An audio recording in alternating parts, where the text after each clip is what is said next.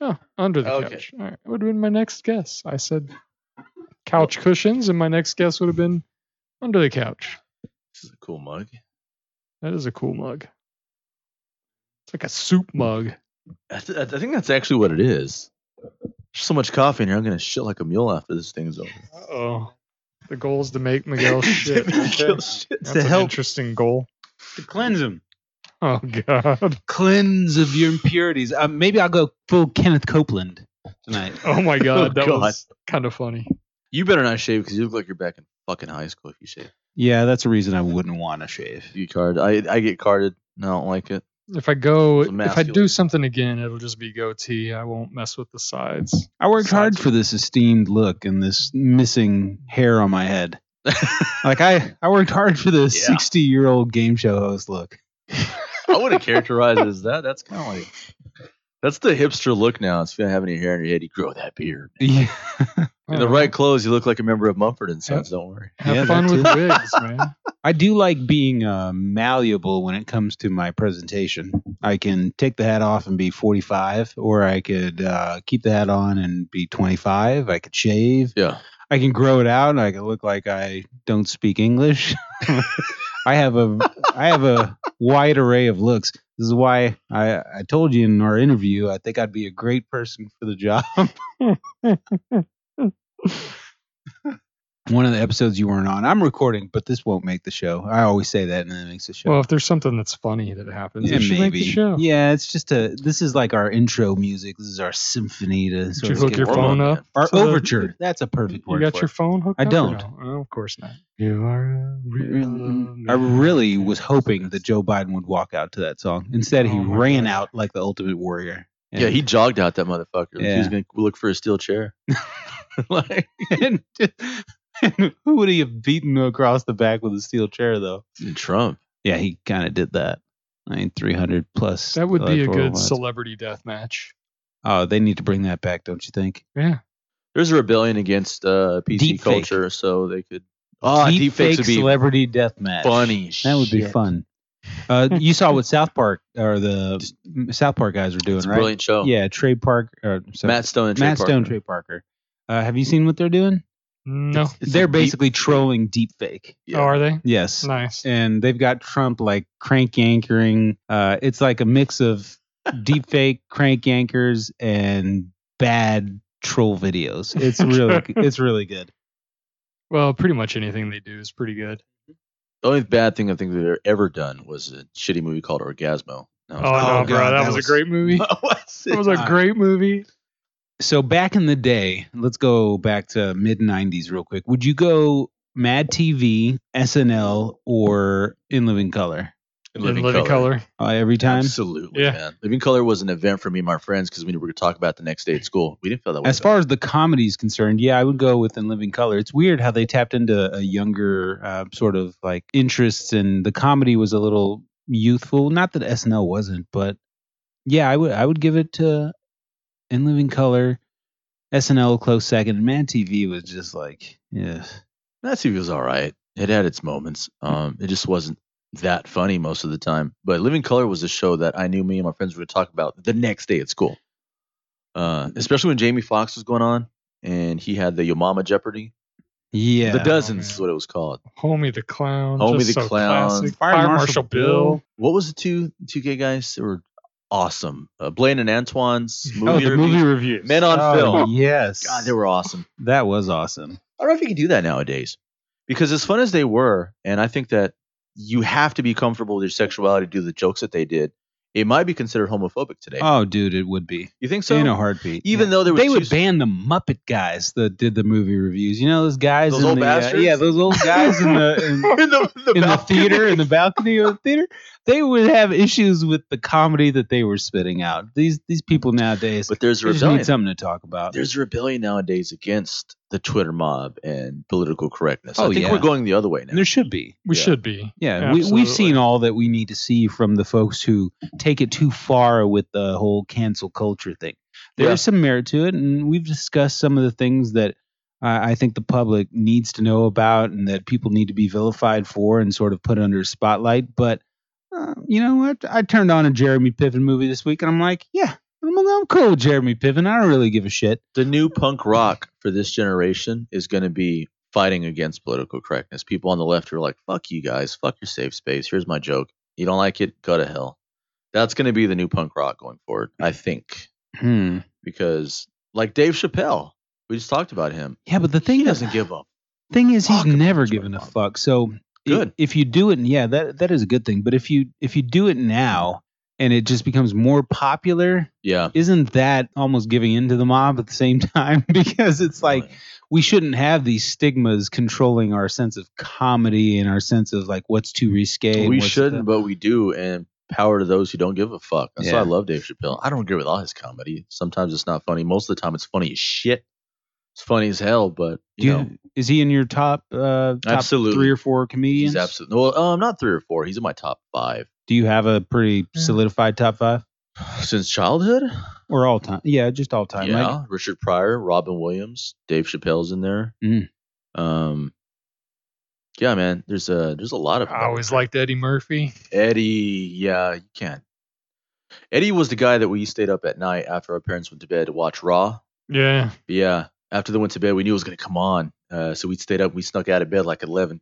We were sitting there laughing our asses off. My mom, my uncles are behind us, like, "What the fuck are y'all doing?" there was always something about George Carlin that stood out George for me. Carlin, man. He was greatness. Crossed so many generations. Yes, yeah, man. you can still throw on random George Carlin videos. He's still like, floating around yeah, Twitter holds and up very well. because his Yep. shit's always still relevant. Bill Hicks, the Bill most Hicks was great. conscious. You mean Alex Jones? Yeah. I hated that rumor when I was a kid. God, there's side by side pictures, and you're like, oh, Alex What- Jones, uh, 25 years ago, maybe. yeah. And tons of people can say that. I'm sure there's a thousand people that look like Bill Hicks. But yeah, the fact that people actually ran with it and like, People believed it, man. God. I had friends in school and high school. They were like, "Yeah, man, it's Bill Hicks. He just changed his personality." I was like, "No, it's not him. You fucking idiot." I think Larry David's undercredited. We were talking about him earlier Yeah. tonight. He is. I think what he does on Curb Your Enthusiasm is very unique, and uh, that brand of comedy has always been appealing to me. And I wasn't the biggest Seinfeld fan, but I appreciate it more in hindsight now. Like when Yeah. I, I revisit it after seeing uh, ten seasons of Curb, I, I really like his stuff a lot. Curb's better. Yeah, Curb's It's more better fun. than Seinfeld, and that Well, shouldn't be I a think it's to ballsy say say that, that. though. Well, it is. I, I don't know. It's the laugh track that gets me on Seinfeld. It's obnoxious to you, It's hard to go back and watch those old shows that have Oh, laugh dude. tracks. but we grew up with that. It I was know. always That's fake news. That is fake. That's laugh, narrative yeah. control. If you watch some Friends episodes with the laugh track removed, and you listen to some of the stuff David Schwimmer's spouting off, you're like, this, This isn't funny. motherfucker This is is cringe. I want to smack the fucker. Yeah. Yeah, this guy is not funny. Why did people? I Why were they addicted? think I told to you this. I broke shit? up with a chick because she was insisting on me watching Friends. She Ah. wouldn't shut up. I've I was- never watched a full 25 minute episode. of that show. tried, Just man. It's never. painful. I hate Friends, and people are like, "What the fuck is wrong with you, Miguel? You don't like Friends?" Like, no, I hate that show. Wasn't a huge Friends fan, but I've seen several episodes for sure. Friends was so toxic because it was one of those shows that dominated the conversation. You couldn't get out of someone at work or someone at school at the time. It was so toxic for me that the next big show that came around, I had a stigma against it. I had a bias against it because I thought it was just another Friends, and that was The Office. But then I just gave into oh my it. god. I know. I gave into The Office did. and I binged through the whole thing um, once it was all on Netflix. And I'm like, man, I was way off on this one. Well, I but it was on- based on everybody around me talking about The Office. And I'm like, ah, I've seen this this dog and pony show before. I, I was all, all over the British office, so Yeah, it was before it even the Ricky Gervais. yeah, I was very very excited. And that he's an underrated comedian, by the way. He's probably Ricky Gervais is amazing. He's Um, awesome. The uh, the British Office was dark It was compared to the. I was American one. interested to see how they were going to make that transition, and Was it only one season? The British office. It Office. was. I just think one it was season, yeah. Was it only one? yeah, Holy only one. Shit. Comedy's good. We need a little bit of comedy these days. Comedy's awesome because it's subjective. Yeah. You know, everyone Well- has a. We have unintended comedy, which is pretty good too these Yeah. days. Unintended comedy's got a, Do a, you a place. welcome the boring, the return to boring life when it comes to our political structure?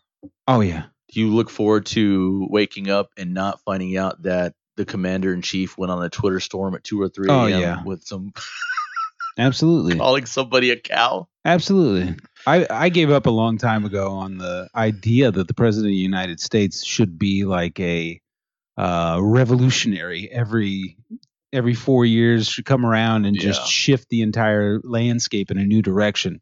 I think the guy should have experience.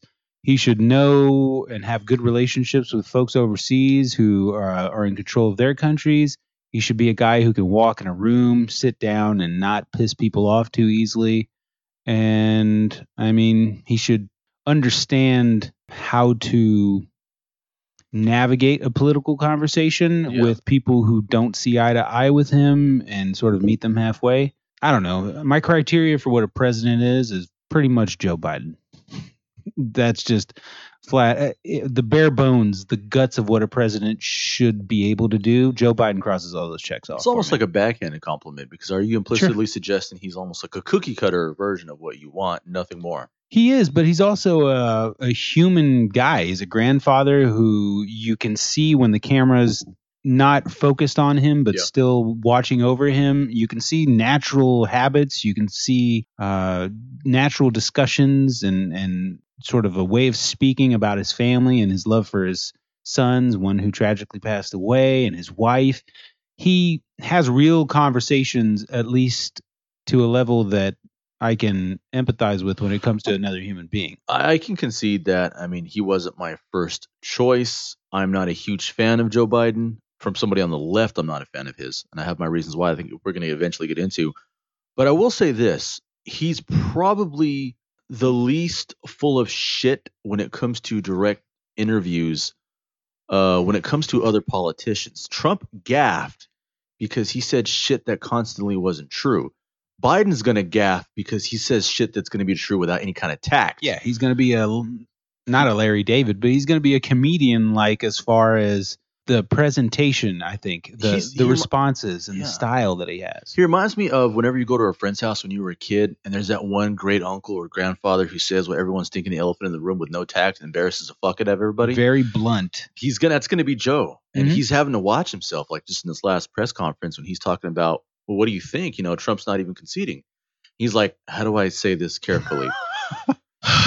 he Right. took a big sigh before he was like, it's not gonna help his legacy. I don't know what he's getting out of this, not conceding. When I was watching the debates between him and Trump, I could tell he was reserved a little bit. And Oh, ca- calling Trump a clown is like a polite way of saying he really wanted to call him a fucking jackass on Yeah. national TV. But of course, you can't say that if you're a presidential candidate. After everything we've seen from Trump, if, if fucking Biden said this guy's a fucking jackass, everyone would pull out the faint couch. Right. Everyone would have fainted or uh, pretended to be offended. Yeah. Both left Shouldn't and we see that level of transparency though at this point in 2021? We're nearing 2021. Is it okay for us to see a little bit of like guy sitting down at the other end of the table, president who, you know, we don't need we just had 4 years of Trump. We don't need cookie cutter president anymore. He can be himself. We've waited for the grown up in the room, and I don't know if the grown up in the room needs to tell the other guy to eat a dick. Like he, he just he just Like- needs to say, "Hey man, you're crazy. We're moving on." But You know. during his uh, inauguration address, it'd be funny if he like treated it like a roast a little bit. And he's like, "We made it." That's what the White House Correspondents' Dinners traditionally are. It's a chance for them to cut up, and I think that's what that's. Has what's gonna Trump even had any of those? Yeah, I think he went. Didn't he go to the first one, Morgan? I don't think he went to the last one because he was being petty about it. Yeah. Were you in attendance at the Trump correspondence? Uh, He was no wired at the comment. time.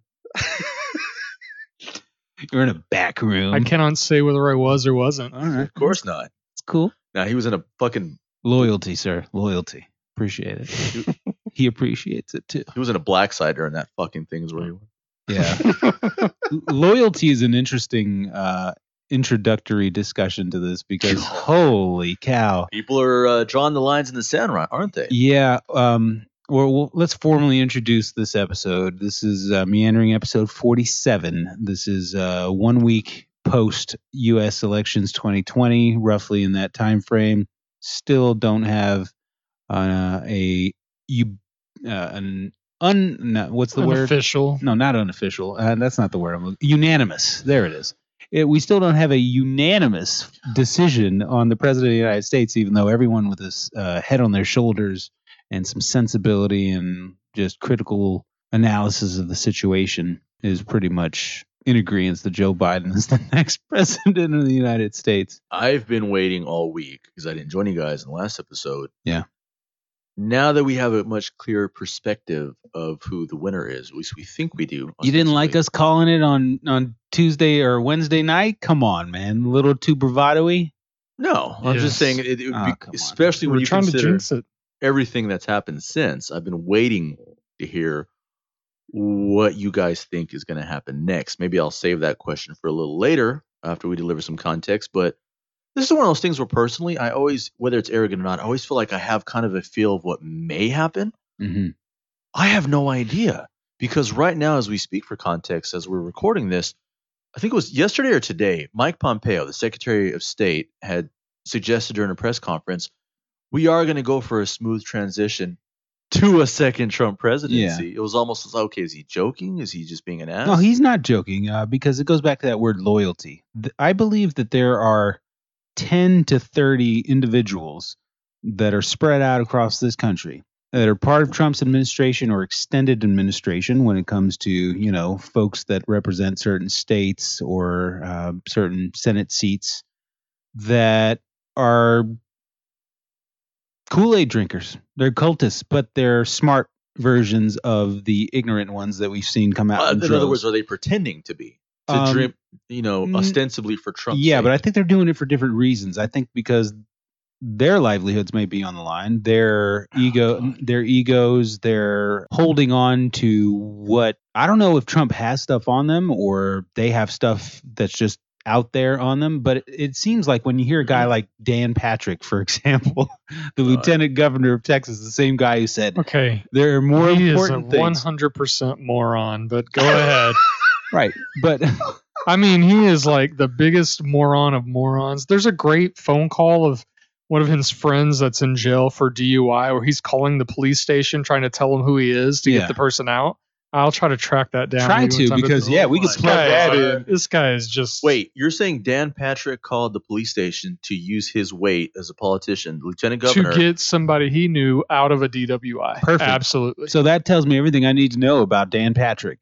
And as it applies to this conversation, uh, it, it works perfectly. Dan Patrick is going to be easily swayed when it comes to being um, influenced by power figures or by the ability to be even more powerful than he is. So if Donald Trump says, if Donald Trump just makes a phone call to Greg Abbott or even to Dan Patrick, which I'm not removed from thinking can happen because like minds, birds of a feather, all those neat idioms, I guarantee you they've had conversations before. So if Trump says, "Hey, just stick up for me and let's keep this train rolling and whatever they say about me, just disregard it and let's keep on trucking. Let's push the economy forward and people die like you said on Fox News, so be it. There's more important things than life, so be it. So there's more important things than ushering in a new president the legal and the formal and traditional way. So let's just keep resisting like we always have. here's, If he tells Dan Patrick to just put up a fight and put up a resistance, Dan Patrick's going to go along. here's what's pissing me off about Probably not. I would disagree with that. Okay. Why Morgan. I don't want you. I want you to hit that with nuance. He before bailed out. He bailed out his trash buddy from a DUI. I, I get that, but but to. someone like Dan Patrick is not loyal to a person; he's loyal to a party. And Mm. so, if Trump is no longer president, there's no reason to be loyal to Trump because Trump can't improve his standing as a politician. then why is he doing what he's doing now, which is offering a million dollars for voter fraud, which helps Trump's narrative? Right. That's Just any schmuck off the Well, streets. He's got it. It's all political party right now, right? Okay. So, but once everything gets called and Trump starts to move out of office, that stuff's gonna go away slowly. It won't go away overnight. It shouldn't It'll go away. We should hold folks accountable for this nonsense that they're proposing even has legs to stand on. They're literally inviting Okay, people who are money well, hungry All right. where so, half the country's unemployed to say, "Hey, if you saw anything suspicious uh, happen, um, we'll give you twenty-five thousand to a million bucks, depending on how severe it is." So they're getting calls. They're seeing affidavits of people saying, "I got a lot of mean stares from the folks who were looking at me with my MAGA hat on." But this Right. is what you have to do, though. You have to take anything that's that sounds fishy, and you need to investigate it. Trump should have his day in court, just like anyone in this position should. But at the end of the day, when the electoral college finalizes everything, the electoral college says "Is this is it, then it needs to end. What if it holds up the traditional transition period of one president coming into It the White can't House? or won't. Well, it is already. No, it's not. Well, there's certain things that happened with the Obama Trump transition that, uh, according to the calendar and the timeline, are being set back and delayed because of this. What's being delayed? Uh, I the think at this team, point, the I- information they need. Well, you do access. realize that the transition team's already been set up. It was set up in September. Right, but there's intel that Trump is not providing getting, to Joe Biden because he does not recognize him as the president elect, which is literally Yeah, just a pissing match. I don't this think point. on November 11th it's that big a deal at this point in time because it's not going to carry on a full month. this is the biggest transition in the history of presidencies. I would, uh, I would As far completely as disagree. in- it's not as- any different than any other presidency. as far as intel and importance is concerned, you've got a raging COVID. pandemic going on. That that sets it apart immediately. This is but, more but important. than Fauci's not going anywhere. Well, he is if Trump. Uh, Why would he do that? Well, Trump was suggesting that he was going to let him go to his crowd of rabid, uh, blood-sucking fans. Well, okay. so it's very What's to important. prevent Biden from hiring him right back. I don't think you, I don't think there's any big news on uh, COVID nineteen that has to happen today. Well, he's got to reform the entire, which he's already gotten started. Uh, Biden's got his I- team. his They've already force. got. That's what I'm saying. They've already been planning this and doing this for a month, if not more than a month already.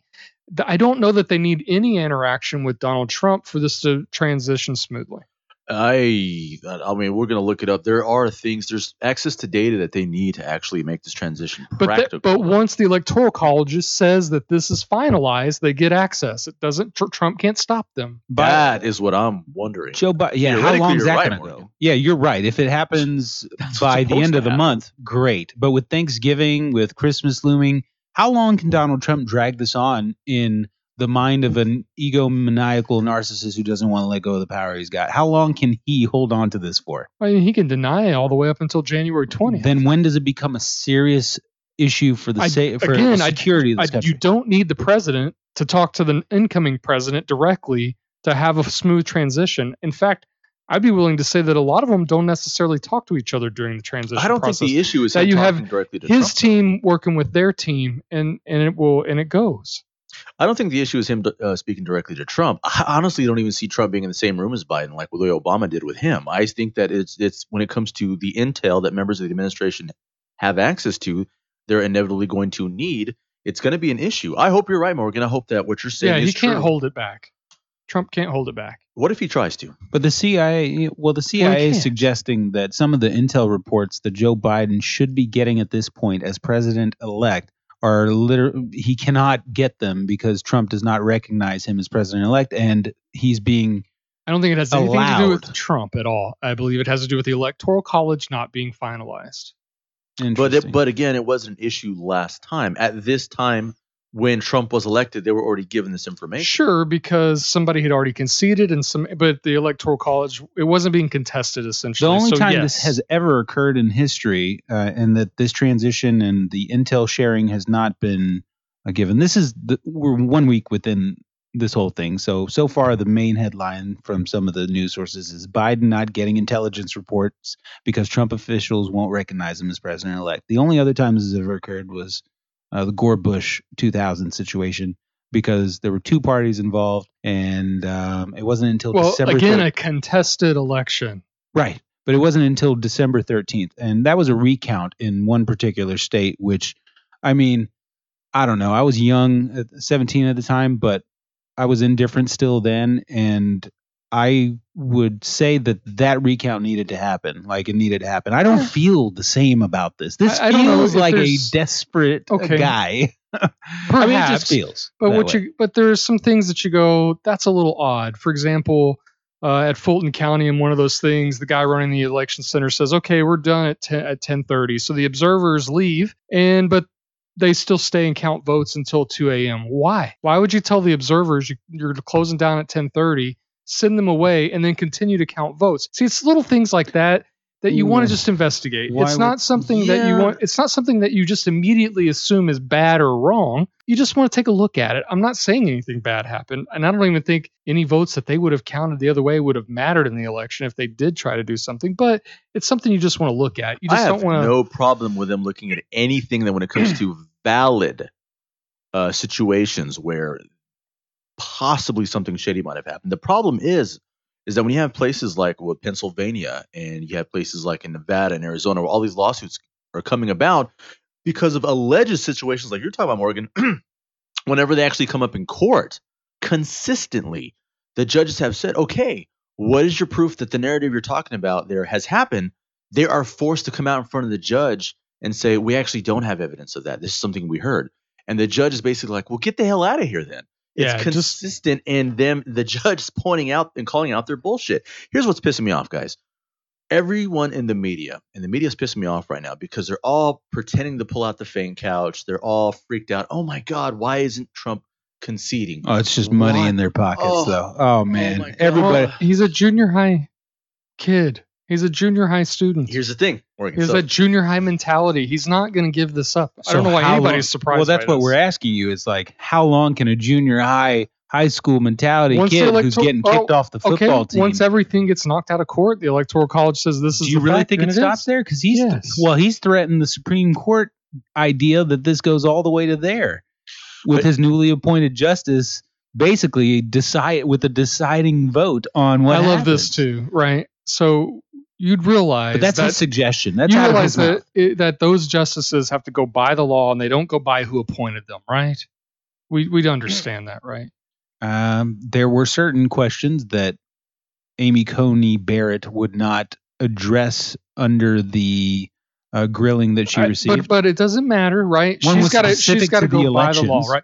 Well, you realize they're about to throw out the uh, challenge to the Affordable Health Care Act, right? Even though Trump Mhm. stuffed the Supreme Court, they're about to withhold the Affordable Health Care Act. Justice Roberts, uh, Right. who's the conservative judge, was actually pissed. He was like, "You're asking us to do something that's a congressional situation, and you're trying to use us politically." yes. Now, to his credit, that's something that we had hoped to hear to, for someone who's not being political, who's simply observing the Constitution.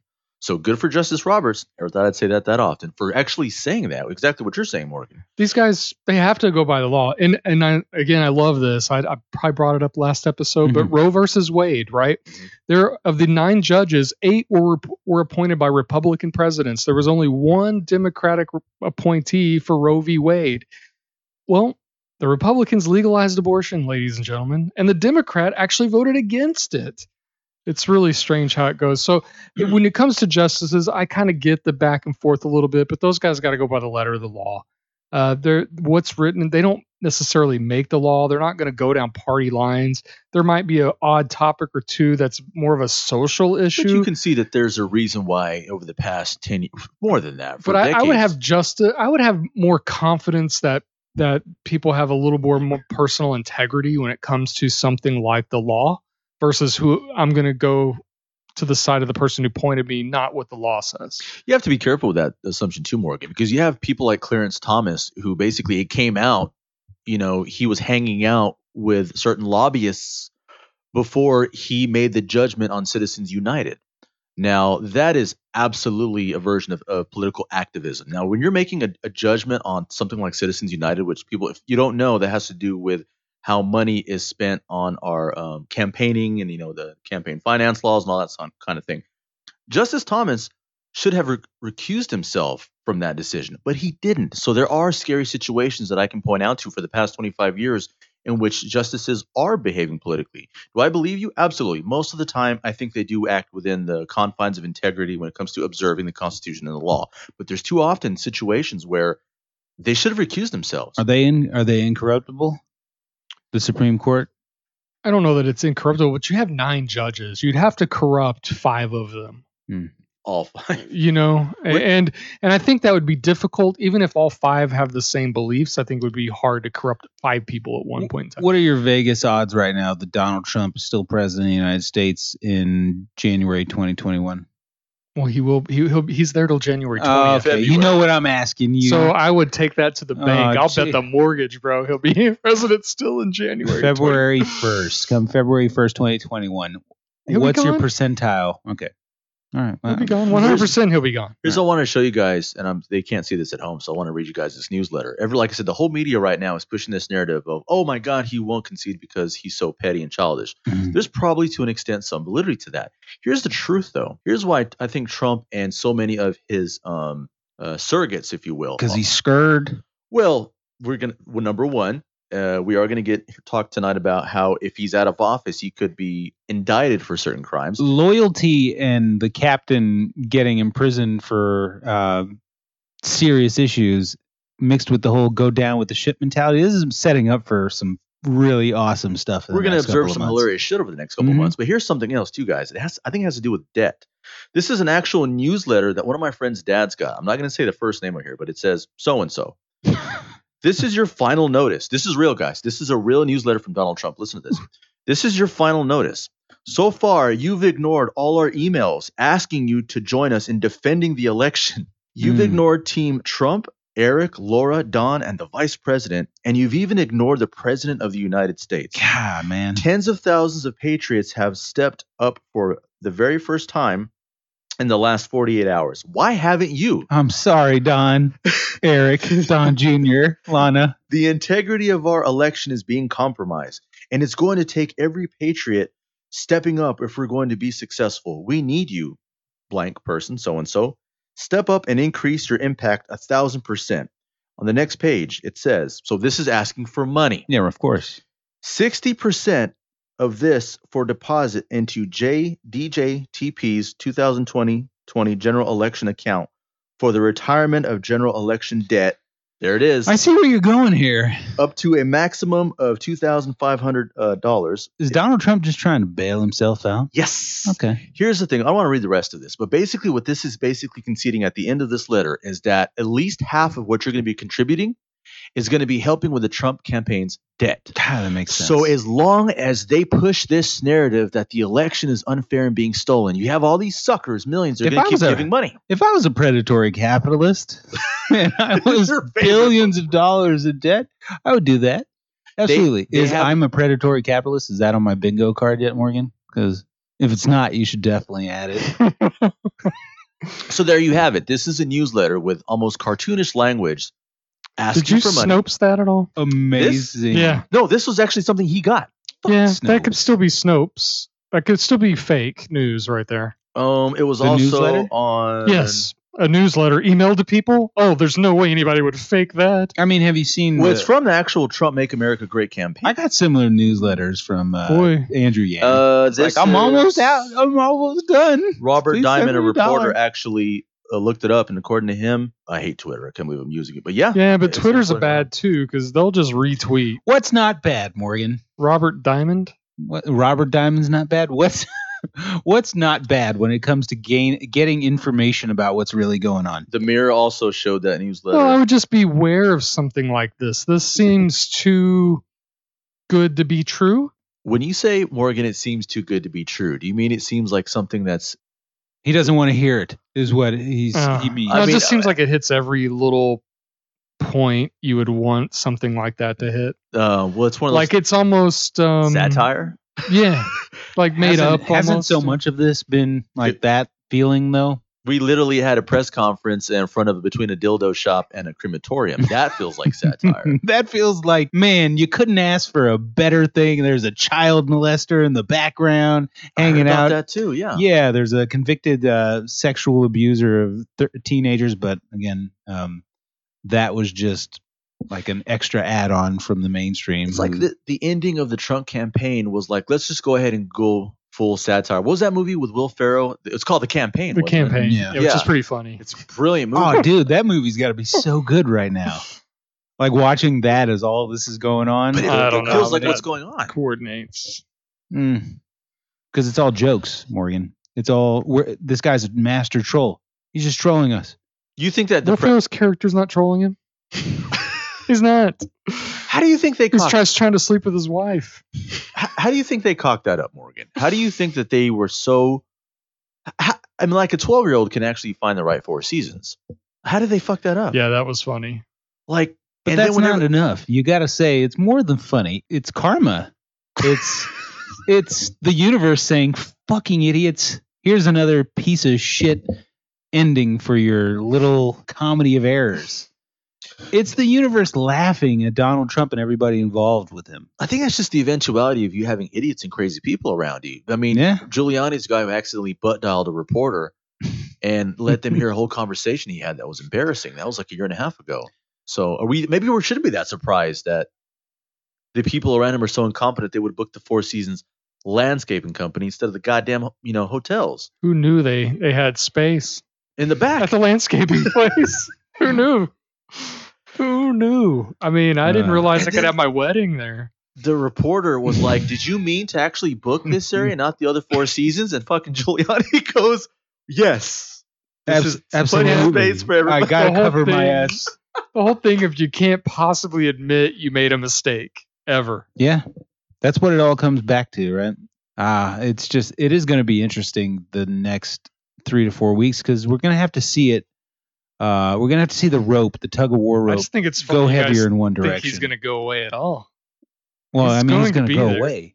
No, he just won't be president anymore. Well, he'll be behind bars. He'll go I, away. no, he won't go he might bring a reality TV crew with him. I think me and Morgan need to have a bet uh, over how the next three months is going to go. We'll make it interesting. Yeah, well, Morgan doesn't do think. that. like we'll go with uh, indicted, and then the second level of betting will sure. be well. In the indicted, I feel very confident about. I'll put down 100 right now.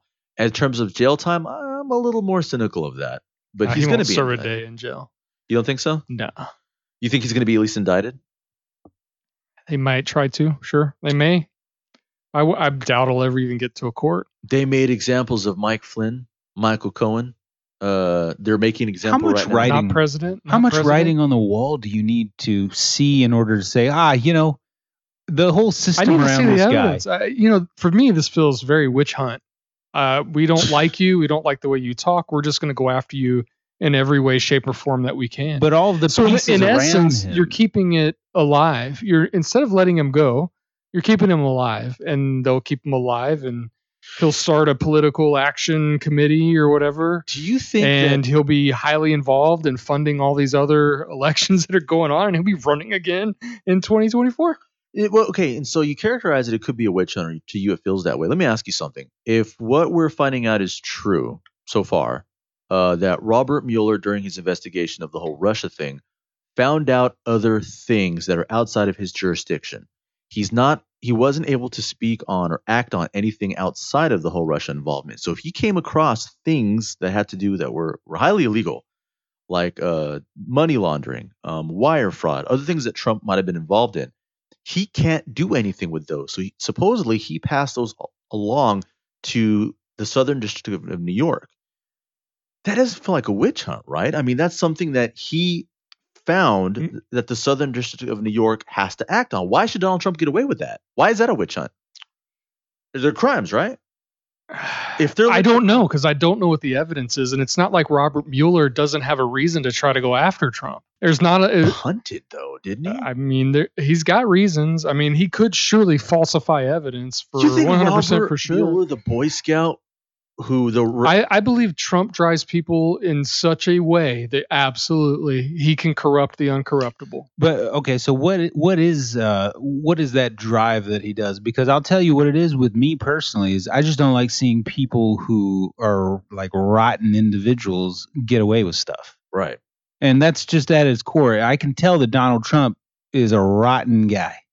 And you've kind of known that for some time if you just knew the guy before president, after his presidency, if you look at back in hindsight, you take a look at him parading around with guys like Epstein and Ghislaine Maxwell. But if we okay, so let's put everybody away that's been around Epstein. No, not no, at all. Not at all. But what Oh. you need to do is you need to investigate those Oh. connections instead of just saying, ah, nah, he's all right. He he. I talked to the guy. Look, he's got a, a beautiful family and six wives, six ex-wives.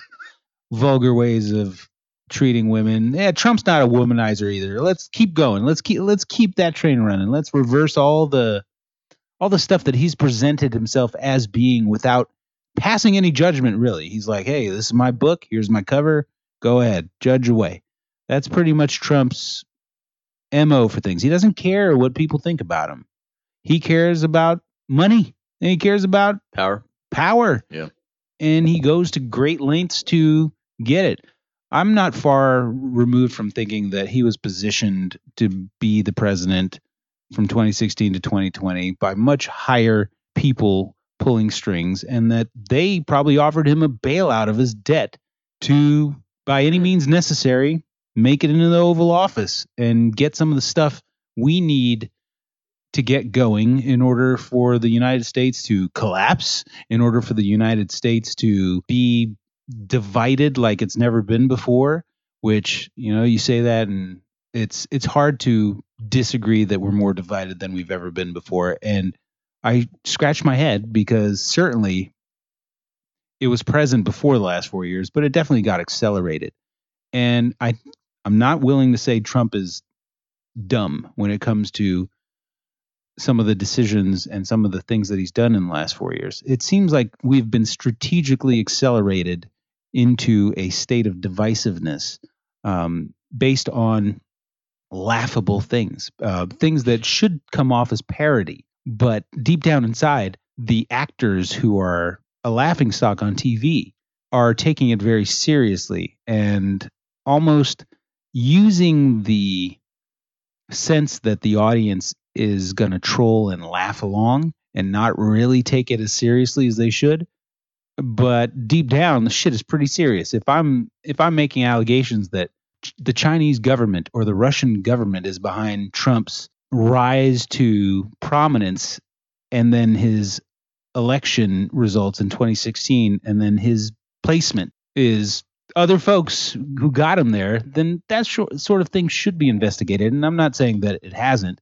by folks within our country, but it's it's impossible that the FBI was gonna uncover that. I don't think the FBI is powerful enough to uncover international espionage on that level, international treason on that level. I don't think it falls under the jurisdiction of the Federal Bureau of Investigation that's responsible for a lot of domestic issues more so than international stuff. I don't even know that Interpol's responsible for that sort of stuff. Who who takes care of collusion on world power levels like that? If it did indeed occur, if Putin and Trump colluded, and whoever the the Chinese uh, the Chinese president's name, and they said, "Hey, we're superpowers. Yeah. Let's start superpowering. Let's start getting stuff that we want done. Fuck the rest of them. We're billionaires already. We'll get Donald Trump. We can puppet this guy. We can get him out of debt, and he's probably going to be on board with us. We have long-standing relationships with him. He loves China. He loves Russia. He's got no problems with it. We can even we can even mess with his uh, strings a little bit, and he can come out on TV and say, uh, "I can't stand Russia. I can't stand China," and we can posi- we can manipulate all these intangibles, and we can get him to do whatever we want. And then you got the U.S., um, China, and Russia basically running the show for the last four years as far as policy and as far as everything's concerned. Who investigates that? It's basic. It's Who who has the balls to investigate that? Well, it's it, it, it's impossible to happen How? because we Americans go to the polls and vote for the president. If So Ch- Russia and China can't just go, "We want this guy in office," and boom, it happens. And then, hey, and then you know you're not also considering the Chinese trade agreement, which Trump's pissed him off. So I'm not sure he would do that if they were all buddy buddy, wanting to make a bunch of freaking money. And haven't we also learned that the whole Russia narrative was created during the election by Hillary? Uh no. no, I believe we have. I think that the if you read the nuances of the Mueller report, Morgan, it's not like the MSNBC narrative where he spoke directly. He didn't fucking call Putin and said, "Help me win this thing," and then he helped him win it. It's not that simple. But if you actually look at the actual report of Mueller's, he they basically pointed out there were elements of Trump's campaign that colluded with elements of the Kremlin to help influence the election um, and sway things a certain way. But no, I don't. I'm not going to say that Russia stole this election or that they they they fucked with the machines like some of the narrative you hear on mainstream media is. That's not what happened. You look at the actual, have you ever read the report, Sasha? No. When you sit down and read it, it is disturbing. You read, you learn about Fancy Bear and the Russian hackers, and and I'm gonna whole- need a Netflix documentary. That's gonna happen. I mean, they that you'll only watch a couple of hours of and then connect you the dots. You'll know what the rest of the Like, other eight got it. Yeah, are. this, this is what I'm primed for. but like the the Fuck all this intense study shit. the Russian hacking of the emails, the the the farms, the the bot farms, and then the troll Yeah. farms. I mean, so Russia tried to have an influence, and the needle moved. At the end of the day, it was the American people that chose Trump. Um, I can't blame it all on Russia, but it's it's ignorant to think that they didn't have an influence, um, and that there weren't elements of Trump's campaign. Think of how that didn't works. uh, Take advantage of that too. But think of how that works to the benefit of people that would want to see that happen. I'm not convinced yet that there are 70 million people out there, even with these results in 2020. I'm not convinced there's 70 million people that voted for Donald Trump. I have no evidence that there's 70 million people that voted for Donald Trump. I've got these ballots that say 70 million people voted for Donald Trump. I mean, that's a little too close to the people on Trump's side saying, uh, "We don't know if any of those ballots are real." I'm sorry, the I know. seventy-five million. I know. And How many dead people voted for Biden? I know, but what if the whole thing's fucked up? What if the whole system's fucked up? It's all a lie. It'd be so So- hard to do that. There's too Wouldn't many be people easy. involved in the counting. I love how you go to the hardest possible thing that could ever happen, and you I think gotta there's root some possibility. I got to root it That's out. That's not rooting it out. that the election That's system going- in this country has been and will always be corrupt. There's no chance of that, It's not like it used to be where LBJ. especially in a digital era. Especially, well, your your our election results are not freaking digital. the counting is actually done. I thought it was like a Scantron. well, whenever Like That's not stick a- digital. Somebody fills out a piece of paper, and this machine reads the paper. How's that digital? Well, digital would be you could just you don't even have to They go to a skew polling Scantron just- result. They skew Scantron tests to get certain kids into college and certain kids out of certain positioning, it's very and you never see the test completely results. one hundred percent different. Because have you ever you, you've never been in a voting booth here in the U.S. Never have. Here's how it works: when you walk in, you do your voting on a machine, and then it prints out what you voted. So I can see on my paper what the hell it was that I did or what I voted for. It's on it's mm-hmm. on the paper. That paper goes in a giant fucking locked locked machine. Morgan's on record for saying what a lot of how many folks can't read in this country. They didn't So that's not a really good start. Well, like some you know- illiterate guy just punched. Well, you shit you do know if somebody is illiterate, they can have somebody go in the booth with them I didn't know that. Yeah. and and Yeah. assist them to vote. Absolutely. In Mm. fact, most of the voter fraud that is prosecuted and convictions are stuff like that, where you have somebody who is not, um, they're not putting on the ballot that they were assisted and that the person was assisting them. So um, that's a lot of the voter fraud that you have. Mm. you could lie and say this guy wanted this, but he wanted that instead. Yeah. So, that's you both of you have faith in the election process. Well, what I'm this saying is, it would be really hard to to do something that would would sway t- that that you could falsify tens of thousands of votes. Um, what, what- if you did the Office Space uh, thing, and what if you it was not the there's no works. computer program out on the internet for some hacker to hack to do this with. okay? We've learned a lot uh, how to observe when it comes to the voting machines. The voting machines could be compromised. The problem is, is that it's so peer reviewed, Sasha. Like whenever that damn paper prints out, goes into a lockbox. The lockbox goes into the voting counting centers. The voting counting centers have both the Democrat and Republican observer there, and they're counted manually by the people and then rechecked. That's why it took so fucking long in places like Nevada. Um, so it's it's so peer reviewed Gotcha. that it's a very very hard thing to do. It's not like it was in the 1960s where LBJ had his friends literally stuffing fucking ballots. Right, where the These fuck- mob was like, the- "We're getting you elected, buddy." Yeah, yeah. And the mob absolutely helped the Kennedys by helping Uh, stuff out LBJ, did, the yeah. Kennedys, and it was, they were terrible back so there's then. a precedent for this, but we couldn't happen today. But what? not well, like then. not like not tens of thousands of votes, But a how? hundred votes, maybe a thousand votes. Mhm. But you're also taking a great risk at being convicted. They, they catch this stuff all the time. You won't see arrests tomorrow or next year. It'll be two or three spot. years where you will find out that there are people that got arrested for Oh, voter fraud. There was also a woman that was arrested in Florida because she voted quote unquote twice when she didn't realize that the one that she had done the mail in would she work. did a mail in and then went in. She went in and she got basically she went to jail for that in Florida. That was during the general. You do jail time when you do voter fraud. sorry, the primary. That was during the primary. Yeah, your ass can do jail fine. Uh, you Yeah. can face jail time. So imagine that's just one person.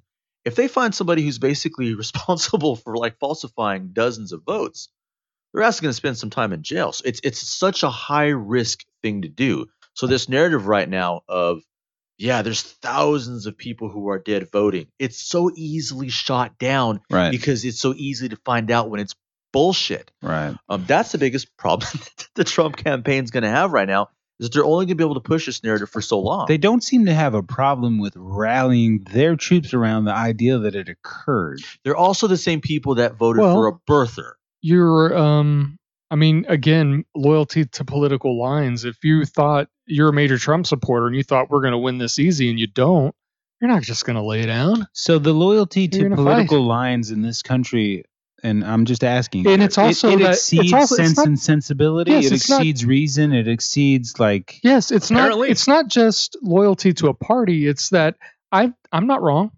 I can never admit I'm wrong.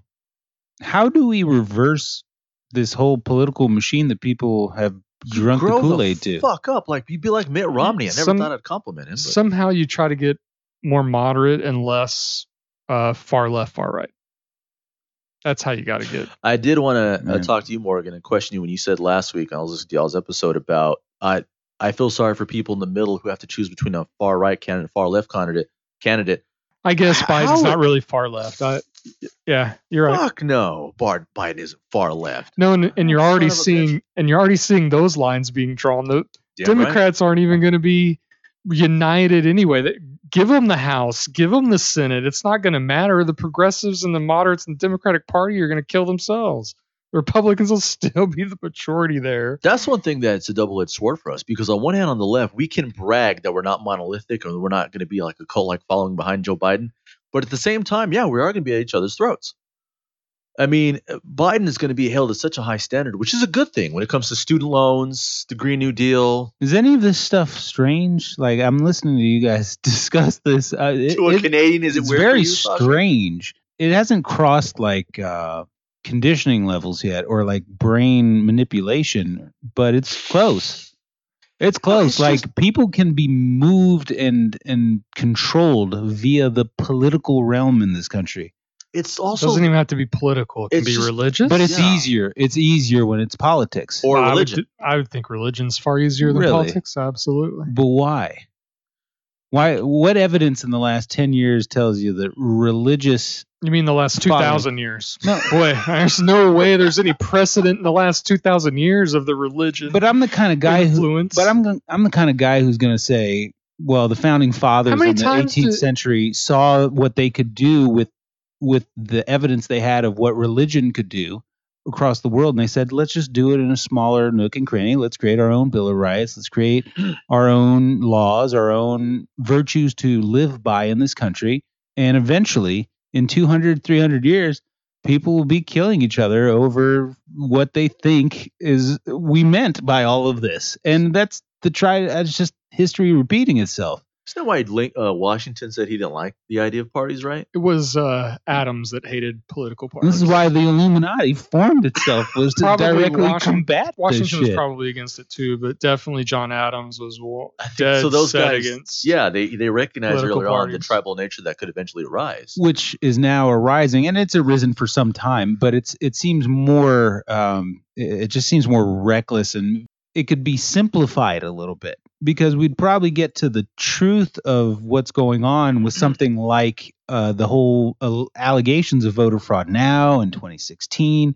We'd if all of the voices and all of the opinions from both sides were sort of just dr- drowned out a little bit and we didn't have to convolute the situation as much because of the system that we're we're working under in this political realm. What if it's not complicated? What if it has to do That's just what with I'm saying. people's tribal nature? What Morgan's talking about is a stubbornness to say, I'm, I'm, wrong. not, I'm not wrong. I'm Yeah. not going to fucking admit I'm wrong. And what happens there is the negative eventuality of that is the bar keeps getting moved lower Right. and lower. Feels I- like it. It does. Because look what I've always said. I've said this before on episodes. earlier Denial on. keeps like the the hole keeps getting deeper. Yes. It- Well, I've always they're said- not trying to climb out of the hole, Yeah. but Well, do they realize that they're in a hole? No. No. What what I've always said that the scariest thing about people is their ability to rationalize anything Yes. when it comes to not wanting to break what Morgan's talking about, which is I'm wrong.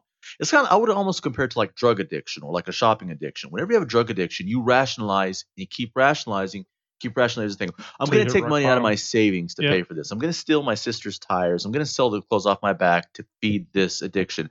You can rationalize anything, and the bar can keep going lower and lower. Mm-hmm. So what happened with Trump? I- I'm scared to But- find yeah. out two months from now what the bar is going to be. people but the but the scariest part is that people are following him down that hole by on ma- on mass i don't Well, think it's not the, the first time people followed somebody like Trump en masse. but we're talking about tens of millions of people it's perhaps not the first time. This is not new. i have not seen this level of cult worship in this country ever You heard of Mao or Hitler? no in this country Oh yeah, that's I guess that's yeah. that's the difference i haven't I seen it don't in this country i haven't seen the fervent negligence and denial of Perhaps you're just more aware that it exists right now than you did four years ago, or eight years ago, or twelve years ago. but then that would be a fallacy in the leader or the person that they were following because that person wasn't doing as good of a job as what he's doing. Like Trump has made it very clear that there are tons of people that are hinging on his every word and that will follow him to the depths of that hole also that the he very digs. first president that has a Twitter account and tweets constantly. right but Right. that's so I mean, another yeah that's I- another I, part. think it's perception, not. I I think it's how you're perceiving it, not mm-hmm. necessarily. I think it's always been this way. I don't know that this is all that new. You don't think that this is reaching borderline like dangerous levels for people's psychological chemistries? No. No, I don't. That's interesting. Well, what do you mean by that? Sharpen that. Uh, meaning like when Trump is removed from office, people are going to mimic his reaction to being removed because it's still going to be deemed unlawful in his perspective. He's going to hold on to this long after he's removed from office, which would indicate that people are going to hold on to it long after he's removed from office. But people are not the president of the United States being removed from positions of power. They're Hank, Joe, Bob, Bill, whatever your name is. And they're going to have a new level of resentment that's deeper down that hole of denial. That It's always existed. But it's, these the peop- hole gets deeper. I don't know that. It, no, I disagree. I, I don't. They, this has always existed. This will always exist. This mentality. These guys were fervent about attacking Obama about stupid things like birth certificates Sure. before they even were on the Trump bandwagon. but now they'll changed. just refocus it, and now they'll just be attacking Biden left and right for everything it is. things have changed since then. Not really. Those people got social media accounts and they figured out a little bit of how to use the internet. Okay, but that doesn't necessarily mean the hole got mm. bigger or deeper. Or that somehow we're much It's further mud- down a road that's so dangerous. You don't I, think it's muddling the annals of history a little bit? Uh, I think we've done a good job with that without ever having internet, right? I don't. I don't know. I mean, the way we, history books are written in this country from the 20s, 30s, 40s, 50s, I- you don't think I guess if I'm cutting to the core that of it, things have been muddled? I I think what you're looking at is a very small percentage of the people who voted who are actually fervent and really love Trump. You see them on YouTube because they're on YouTube every day. You see them on Twitter because they're on Twitter every day. Put in your face. What they're not putting in your face is the average everyday American who well, just that person's not putting themselves in anyone's because it's boring, Sasha. They're not coming Your- out and saying, your- "I voted view- for Trump for the right reasons." It's boring. They may be all over the internet, but they have two views. what are instead the of right reasons views. for voting for Donald Trump? If you had voted for Donald Trump, which we know you didn't. Or- I may have. You voted for fucking Kanye, man. okay, so let's say you voted for Trump. What's your reasoning behind it? Just I don't want to vote for. for I don't want to vote for Biden. That's it. That's a That's simple. it. That is it. How fucking could- I- broken is this election system if that's it? I wish If we you're, could, it's a high school popularity contest. I wish we could find that out. I wish there was a way to look at seven, 70 million fucking people The and, and to find out the, what the majority of them are thinking in their head. If The they're like algorithm can do it like easily. just- it's it's simple tribal for them. Uh, I don't like Biden. Well, I'm a Republican. Let me go ahead. There's going to be a great deal of people who who bought well they hear defund police and they're like i'm not for that so i'm not voting for biden Okay, That's, that's, enough.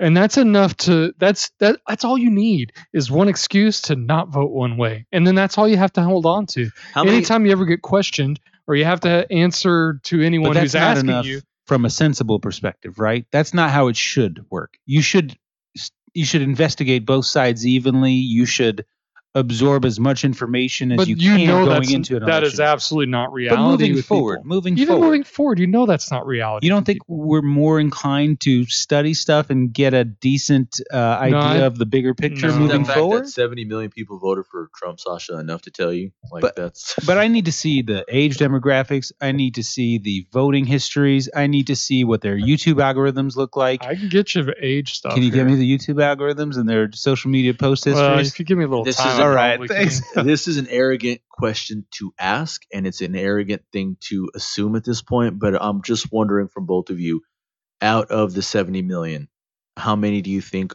are the fervent ones? The ones that At will least be like that will believe every single thing that Trump says. You think it's around half? I think it's around half. I think if you're in a room with 10 people right now in a 50 50 state in this country and you just invite nine strangers off the streets, you've got four people in that, four to five people in that room that are Donald Trump supporters for the wrong reason. It's probably more like two to four million that are fervent and just oh, would believe everything and anything. And but the but the problem is there's probably another 20 million on that that if you back them up into a corner, they're just going to resort and you're going to think they're Trump people. But But, if you actually speak is- to them reasonably, you'll realize they don't they're not on board of everything that Trump does. They realize he's a buffoon. But how do you speak to those people reasonably, Morgan, in this day and age? You can't. They- They're not attracted to reasonable conversations. We just got done saying, I'm not seeing the good people out there who are voting for Trump for the right reasons because it doesn't sell. It's not. Uh, it's not going to get my attention. So what's going to get their attention to listen to a reasonable conversation about why they shouldn't vote for the guy? The the other end of that that tug of war is like, can you turn on your fucking brain for an hour a day and ingest We're- information? You're assuming everybody's perceiving things in the same way, and we know just by us three watching a documentary that we all perceive things slightly differently. I don't know what you're going for here, bro. long term, I'm going for people All to right, get a little bit of reason and 60 critical thinking when it comes That's to never making. going to happen. One out of ten people are are, are capable of critical thinking. then one out of One ten out of people 10. should be I allowed don't to if I'm that vote. cynical. for, You our, for our new hires, we we they have to take a right uh, to vote. so they, they they take handle this test right our all of our new hires do or all of our can, our our candidates do and we get back this thing and one of the things it grades on is critical thinking i'm telling you one out of 10 people score a 70 or more in critical thinking Uh, then that- why are we trying at a democracy then? If we if a democracy means incorporating nine out of ten people who fail critical thinking tests, then what are we doing? Is this something that we can actually use as something quantifiable and no offense? Maybe Morgan, or or people who take your test, um, most of them do they have college degrees? it's a mix So it's like all sorts of people. it's a mix And you're telling me that of what you've been able to actually observe, out of that, one out of ten? yeah Jesus Christ. i mean well, let's let's think about the problem we have with the audio here Wait a second. before i got here Wait. a let's think about this because I'm glad. anybody critically thinking about it shouldn't have had to borrow another device uh, to attempt to to That's fix this. No, you're right. No, you're right. There there are areas actually maybe this is how we tackle the issue. Actually, it might be. So let me use myself as an example. There are areas of just plain existence in in this world that I do not apply critical thinking to because I just don't care enough about them. However, Okay, uh, now Right let's there. use that. There you go. Let's, Nine out of let's- 10, let's buddy. dig into it. Yeah, but that's what I'm saying. When it comes to trying to figure out the issue with the technical thing that I don't really need in order to Right. go on and have my show or have my wife's show and them record and have it, we're talking okay to give folks a, an idea we're of what good. we're You don't have about. to explain it. I do have to Oh, explain. okay. Since I'm under the spotlight here, might as I well. was I was gonna let it go. This past weekend, my wife was hosting her podcast with her Mystical Moon Society colleagues, and we had issues with the audio to where they couldn't hear themselves speaking in the mic. I gave it about 10 to 15 minutes of troubleshooting. I said, fuck this. I'm going to go buy I'm going to go buy another setup and I'm just going to see if the issue is with the equipment or the computer and couldn't get it fixed. So they still had their show. They just couldn't hear themselves in their headset. Morgan shows up 3 days later and he figures out the problem and it's just a knob on the mixer. The mixer by the way has about 40 knobs. and I wasn't willing to dedicate enough time to figure out which knob it was or even read the knobs for that matter because I had a movie that I wanted to watch and I wanted to watch it. Truth can come out Yeah, but ultimately you But ended up wasting more time than if you had just critically thought. But That's anyway. the point. Is when we're talking about important shit from a large scale, a mass scale. People are wasting our time if they're not critically thinking. Well, but people have a right to live without having to critically think. I, I would love for every person in the world to think critically about things. But the reality is, it's okay if they don't want to. Yes, we would like them to be more aware of what th- of how things happen or, you know, political issues and things like that. But it, it's okay It for is people okay. to, to be that You way. know what's not okay is people having an opinion on those same things if they're not applying their critical thinking. I can't come in here and tell you, "Ah, I know, I know the ins and outs of this mixing board, man. you know, I, you Well, ask you, me you couldn't anything, do that with me, but you could do that with other people, and they'd probably. but I'd be lying to them. I wouldn't be. That's hon- okay. I w- no, it's not Okay, because how we, we it's putting forth a misrepresentation of myself. If I if Miguel walks in here and says, "Hey, I'm gonna I'm gonna school you on this mixing board, Miguel," and Morgan knows that I couldn't see the fucking volume on be the fair, audio. it is dark as shit in here. It is okay. dark. Well, all the lights were on. I'm sure on that day. I'm sure the But the Mystical Moon Society records during the day. I can hop on the internet and say, "Man, I'm really getting good at this mixing thing. I'm a master engineer. That's I can put true. forth whatever image I want of myself, and it's completely false online if it's not backed up offline."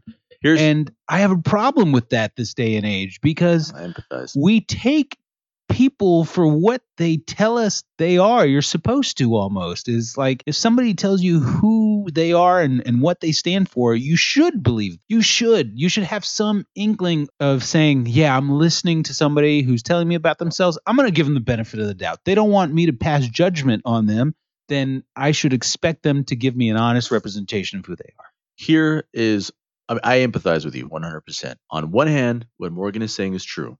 Human beings have the right to be born and exist for their entire lives without having to critical think. I also have the right to take a shit randomly in the middle of my living room. Doesn't mean that's something I should probably do. Some people do. Uh, so maybe that's your bag, man. Knock yourself out. It doesn't make it rational. Great. But what I'm saying is that people technically have the right to exist their whole lives without critically thinking. That's technically true.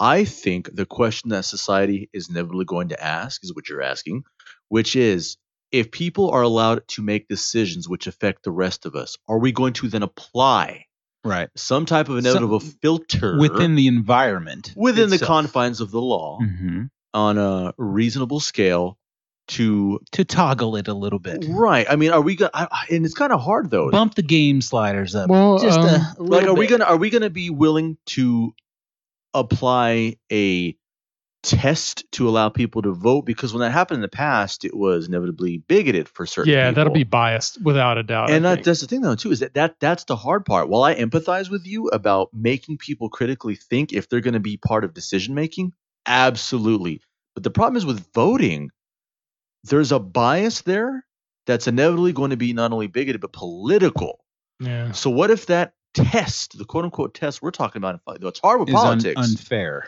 Right? What if my critical test uh, has to do with um, things that are specifically political and not scientific? That's the hard part. It's not like a, at work. Right. Whenever we have somebody who's going to be a decision making, we test their knowledge about a fucking board or their knowledge about the laws, like where I work, about the laws of insurance or wherever. You're talking about politics Yeah. that's a very very very hard test to make fair you know and I don't, I don't know how you would apply that in politics because unfortunately stupid people vote I don't even like talking politics. You guys, oh, whatever. you guys, no, you guys have really propelled my interest in talking politics in the last year or two, and Good. Um, it is a good thing. I think more people should be. It's the word. It's the word politics. It's all the bureaucracy and the unnecessary, boring stuff that comes along with that attachment of that word that people don't necessarily want to be a part of uh, when it comes to the discussion. But having a Yeah. talk like this, we could apply it to other realms and we'd be talking politics. It just it's inevitable. Yeah. People, the working class has been trained to be ugh politics. Eh, It's Yeah. boring. It's Eh. bureaucracy. I don't want to fuck with it. But the truth is, is that politics has to do with what affects our everyday life. runs the, it runs their lives. runs the show. It's going to affect your future near and far. Mhm. So you have to be involved. You have to be observant of what the fuck is going on. Yep. Um, we can't be complacent.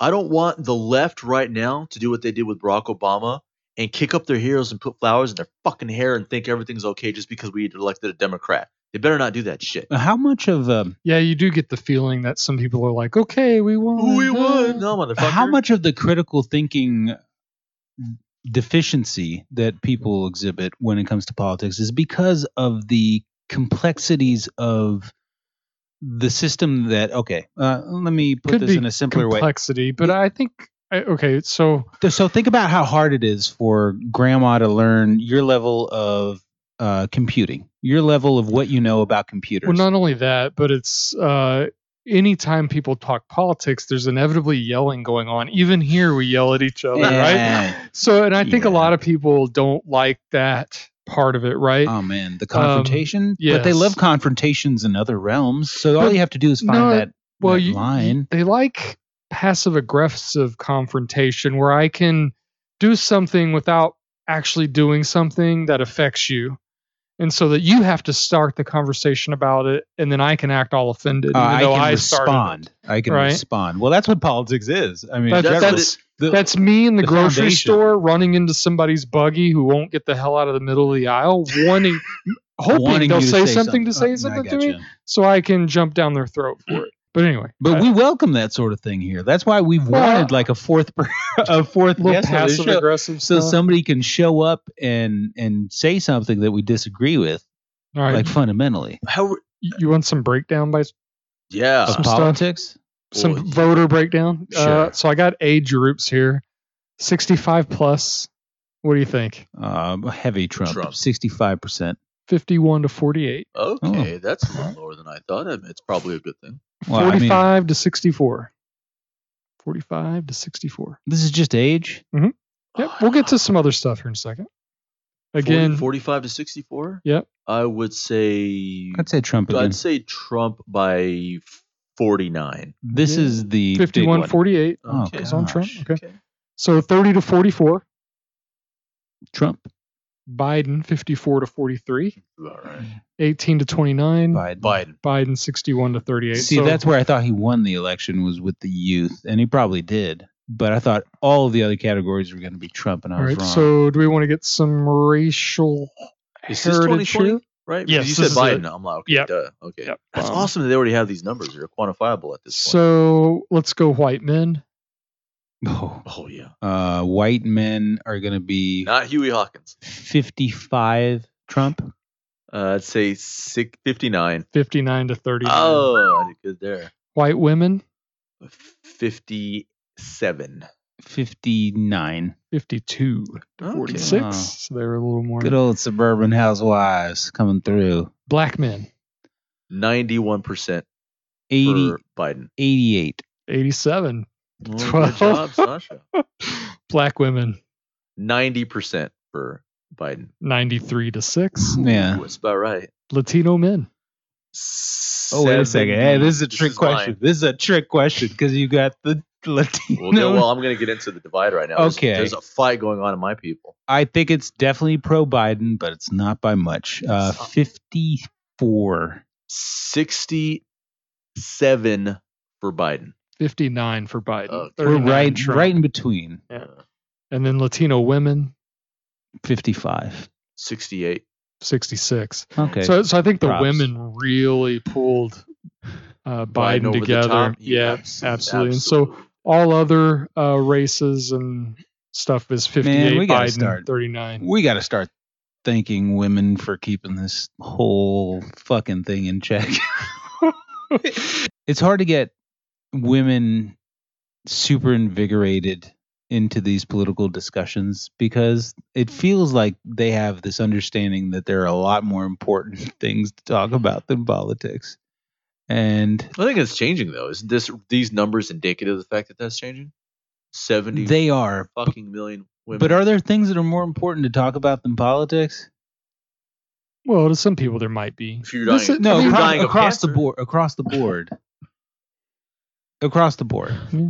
Like in, in this country, Church are there more important things to talk important. the about? problem, no, Sure. because the problem is anything could be involved in politics. Did you You're say right. Church. Yeah, maybe. But but that would insinuate. Yeah. but you think but you think politics is the umbrella over church. I think church is the umbrella over politics. It's entwined. It's kind of like I, is there- I agree. It's entwined. yeah. really. It, Yeah. It's kind of like we talk about. I thought what- politics piggybacked off of the religious system. if you ask a millennial, what's the most important thing to talk about right now? What's going to affect your life and your kids' future? Oh man, probably climate change. It doesn't fucking matter if you believe climate That's change is real or not. It's going to be entwined with politics.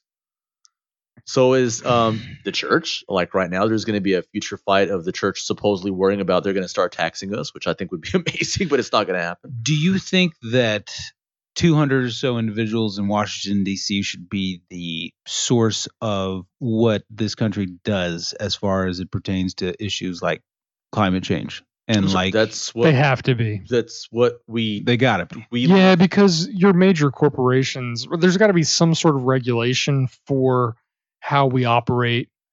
Um, and so I think that has to come from that level. Are you asking about Congress? Um, yeah, um, or more so just the establishment, the Washington D.C. establishment. Yeah, I mean, we live in a federal representative democracy. Absolutely. So that's who's fucking deciding. But I thought, for some reason, I thought state jurisdiction sort of took precedent over like the immediacy of things that that could be done. It, yeah, it just depends on the situation. Look at California, what they're doing when it comes to climate change, Right. when it comes to energy. Shouldn't we use the. COVID like last 10 months as an example of that states and local governments are, are kind of going to be the ones who get the ball rolling on some of these things that we're just sitting around dawdling No, around? because they can't make. I mean, I guess a state can say, "Hey, all auto manufacturers, you have to," start your cars have to get- hybrids. but then you risk, you know, running industry out of your state eh, because your neighbors are, aren't don't have those restrictions.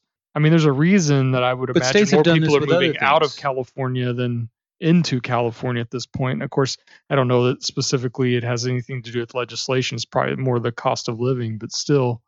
But it seems like that happens anyway. States do this sort of stuff with education policies. They do it with marijuana. They do it with all these things that people on a very local level and individuals have sort of pushed forth as like, you guys need to take care of this. Why can't they be pushed more with, you know, elevated topics like climate change? I, I mean, aren't we seeing states take the forefront of the changes happening in this country? It's not like it was in the 1960s when whenever we had the civil rights movement and they went to DC. Yeah. And you had basically LBJ push executive orders uh, to help move forward, helping people with the civil rights movement. Right now, it's the states that are deciding things like gay marriage, civil Yeah. unions, drugs, education reform. Um, so the states are doing arguably what the forefathers fathers wanted, which is being on the forefront of the rights that people have or not going to have in this country. Right. Um, I don't mind that. Yeah, I'm, I'm cool with that too. well until it comes to drugs. So let's fight about that. yeah. I just we play could, no, with no, no. I, I, I, I, I don't want to fight about that. I want, uh, I want us to get both of our because Morgan, I think, is indifferent to it all, right? The What? whole marijuana legalization thing. I think there's a negative that you haven't seen yet. yeah, Um, and that's primarily what I'm more concerned with is the negative that we haven't seen yet. Like, I want to be able for us to see what that could be Mhm. and say, okay, maybe we don't throw you in jail if you're a 30 year old who gets caught with a gram of pot on him. yeah, But maybe we don't make it so the 21 year old can walk into a store and get an ounce of pot. at McDonald's. like you can in Amsterdam. Yeah. Exactly. No, uh, uh, Colorado's doing okay with the money they've been able to tax when it comes to uh, weed. They're what I mean. Just look it up. What what taxation of of uh, cannabis in Colorado has done for their citizens. What the money they've been able to raise is incredible.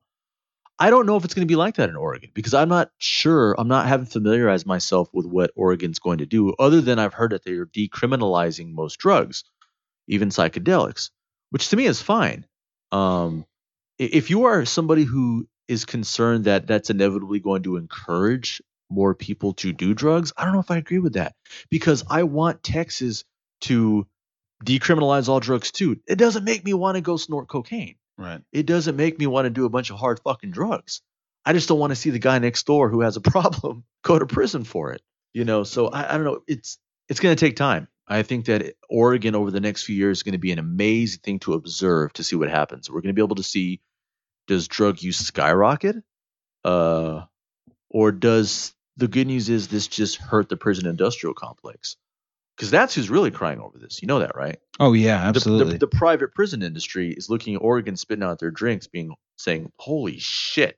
absolutely. You know. So, but that's at least uh, one of the very good things we can see in the near future is that there's not going to be an entity that benefits financially from putting Joe Schmo in prison for, For, like, something that's not worthy of yeah, that. the guy doing shrooms next door. I can get on board with that, but do you think uh, the prison industrial complex is going to relinquish that stranglehold that easily? Are they not going to- without a fight. It would be a Right. nightmare for them if tomorrow all 50 states went the way of Oregon. yeah, if they start shutting down prisons like they're shutting down J.C. Penney's, then it's They just um, die off like malls. Right. I mean, that'd be a beautiful thing Yeah. because it'd corroborate my idea that I don't think there's as much crime out there as there is, and that mainstream media will lead us to believe. Sure, murders occur, and violent crimes are um, a known thing, and they they exist, but the imprisonable offenses are Yeah. not as widespread as we'd like to think they are. It's just the fact that you can go to prison for a lot of stupid shit. Exactly. And one of my favorite lines, and again, I love to use my movie references. This is actually in the UK, so it's not exactly applicable as the laws we have here in the US.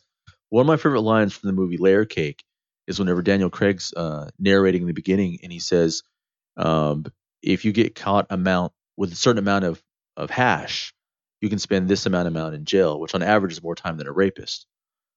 That's fucking crazy. Yeah. Yes. Um, the idea that some schmuck getting caught with 10 pounds of, of hash can spend more time in jail than somebody who's guilty of sexual assault.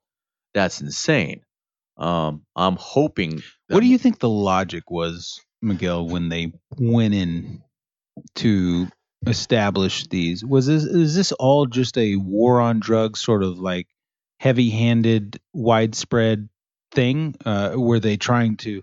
We we've seen How, how far back are you wanting to go? well the building of the the construction of the complex itself the the literal idea that people had said we're going to get a bunch of prisons put out in order to get them populated and make billions of dollars we got to create all of these crimes that people can go to jail for of course and this is going to work like whoever was the decision maker behind all of that the build because correct me if i'm wrong the building of the prisons came before the laws and the, the crime laws no, right No. No? we oh. had federal prisons Oh, though, sure. first. But we we didn't have didn't as have many private dozens prisons everywhere. We we didn't have. We didn't have. There were no private prisons really. Not during like Shawshank. for When was the prison boom? The prison growth boom. Probably 80s and 90s, and I would imagine it's booming because of the the the, laws. the change in law of the punishment of people who use drugs. And essentially, what you're doing is you're is they're just it's the initial thing comes well how do we get people to stop using drugs? Well, we make the then we punish them heavily for it, but the, you know you're going about it at the wrong the wrong way. But they're not thinking well they're not thinking in the right manner about that and they they created the with the with punishing them um, and now the only way you can take it back is to take all the punishment away. I mean punishment i don't think is a way to deter people from doing drugs. Um, i think you got to attack it differently and i think we learned that but i i don't believe that you know somebody goes oh i want to build a bunch of prisons. Hey make a bunch of laws Uh, that didn't happen. Have you ever seen Reefer Madness? Yeah. Where people like jumping out of windows, acting In the crazy. 50s. It was or- 36. Oh, was it? Okay. Yeah, in 36, Reefer Madness came out, and it was such a good reflection. It feels like satire now. It feels like a parody. But when it came out, it showed people jumping out of windows, killing, attacking each other because of weed. So there was a paranoia back then in the 30s, and I think that's what influenced the continued uh, criminalization of those who smoke pot. R- racism had something to do with it too. Well, hippies in the '60s, right? They they became the enemy of Nixon, so Right. he made sure uh, to, Now, I to, to to go at him. I was exactly going to get to that. After that, we had Nixon's war on drugs, and that was a way of attacking his opponents politically. Is just realizing, well, the hippies and the people on the left are a bunch of drug users. If we criminalize the shit out of drugs, we're going to hurt them. Yep. And then in the 80s, I think that's where the prison industrial complex started to come into play. They start going, "Oh, look what's happening! yeah, Yeah, we want more laws like this." yeah, we can make money off of these fuckers. Yeah, that's uh, exactly the money making, the predatory capitalism aspect of it all does lead to the building of more prisons. Yeah. And the moment, And in the 1980s, you got things I'm reading about the Corrections Corporations of America, the CCA, Jesus, uh, founded in January of 1983 by Nashville businessmen. Um, and it's one of the oldest and largest for profit private prison companies in America. Laid the groundwork for transformation in the layout of correction facilities across the country.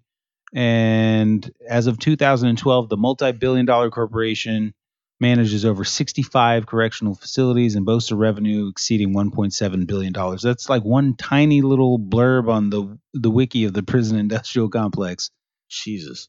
of private again it's privately owned so it's not a, a state prison or anything but i mean that story has to replicate itself all over the country right Yeah, that's what with just a bunch of people who are like uh not really a good cook uh don't really have uh my my hand in wall street very well i'm just gonna go ahead and build prisons and um, hope that there's enough crime to be committed that my prisons get filled up i say that loosely because they definitely had a strategy going into all this but these are Nashville businessmen in the 80s that did it. So Dallas businessmen, Houston businessmen, it, it all go spreads out across the country and then you get the system. And I mean, there's something fundamentally wrong there, right?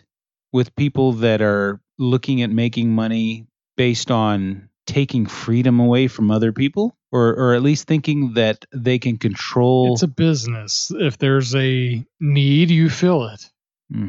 But that's the thing, Morgan. What if there doesn't need to be a need? Yeah, They're creating. Well, the the need I think was created, and that's why these guys in 1983 are going on it, and they're not doing it in 1963 or 1953. It's waited until there was a demand for it. Well, it's in direct response to 1963, perhaps, or 19. or Sure, but the 60s demand got created, then they come in and fill the demand. right, rub but it's not a together. demand. It's it's it's an Sure, it's extension. demand. it's an extension of okay, civil rights movement in the 60s. How can we continue to have power? We talked about this on our episode. How can we continue to exert dominance over a race that we just don't want to see eye to eye with? We just don't want to give them the same rights, but we had to. It was the point in time in 1968 or whatever year it was where we just had to cave in. The pressure was on us and we caved in. But how do we hold on to that power that we had prior to all that? How do we hold on to slavery? How do we hold on to that mentality without being too upfront about it? That's really what the prison industrial complex was in 1975, 1980. It's a way of getting black people and minorities off of the streets, like just removed from society for any reason because they couldn't do it as easily as they were doing it in the 50s and in the or in the 30s, 40s, and 50s. Is there a whole documentary on Netflix about that too? Yeah, we talked about it. yeah. The 13th. yeah. And really, it started in 19 uh, Oh, way before. or 1865. The moment that the Civil War was over is when it started. Absolutely, but I'm more concerned in the last 50 years because I it's it's hard to hone in on psychologies of the 19th century like we can with people who are still walking this Okay, earth. so but the whole thing is, is if if you're these guys in Nashville in 1983 or 1980, and you're talking about what should you invest in, you're you're saying, well, they're gonna not they're just going to continue to arrest these people. These people are going to have to have some place to stay. Well, let me just provide that for them. I don't know that they ever saw it as, uh, um, yeah, let's let's be a part of this punishment system and this extension of slavery. So then you don't believe in market manipulation either, as far as you know, uh, selling stock or, or giving your buddy a, a, a heads up on a stock that's going to go up a week or two in advance on Wall Street, something like that. Because I think market manipulation exists, is prevalent, is rampant, and we're just not privy to those sorts of discussions. Much like we're not privy to the discussions of folks that are erecting a complex of putting people behind bars for wrong reasons hot off the heels of It's the not- civil rights movement. it's not the guy who builds the prison's fault.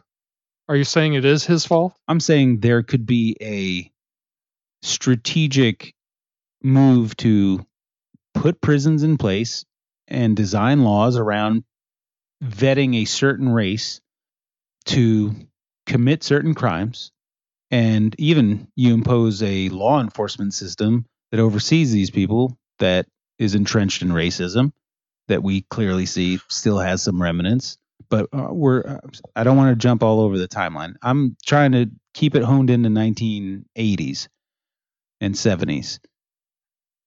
There were racist cops in the 70s and 80s. Hot off the heels of the civil rights movement, there was a lot of Okay. Okay.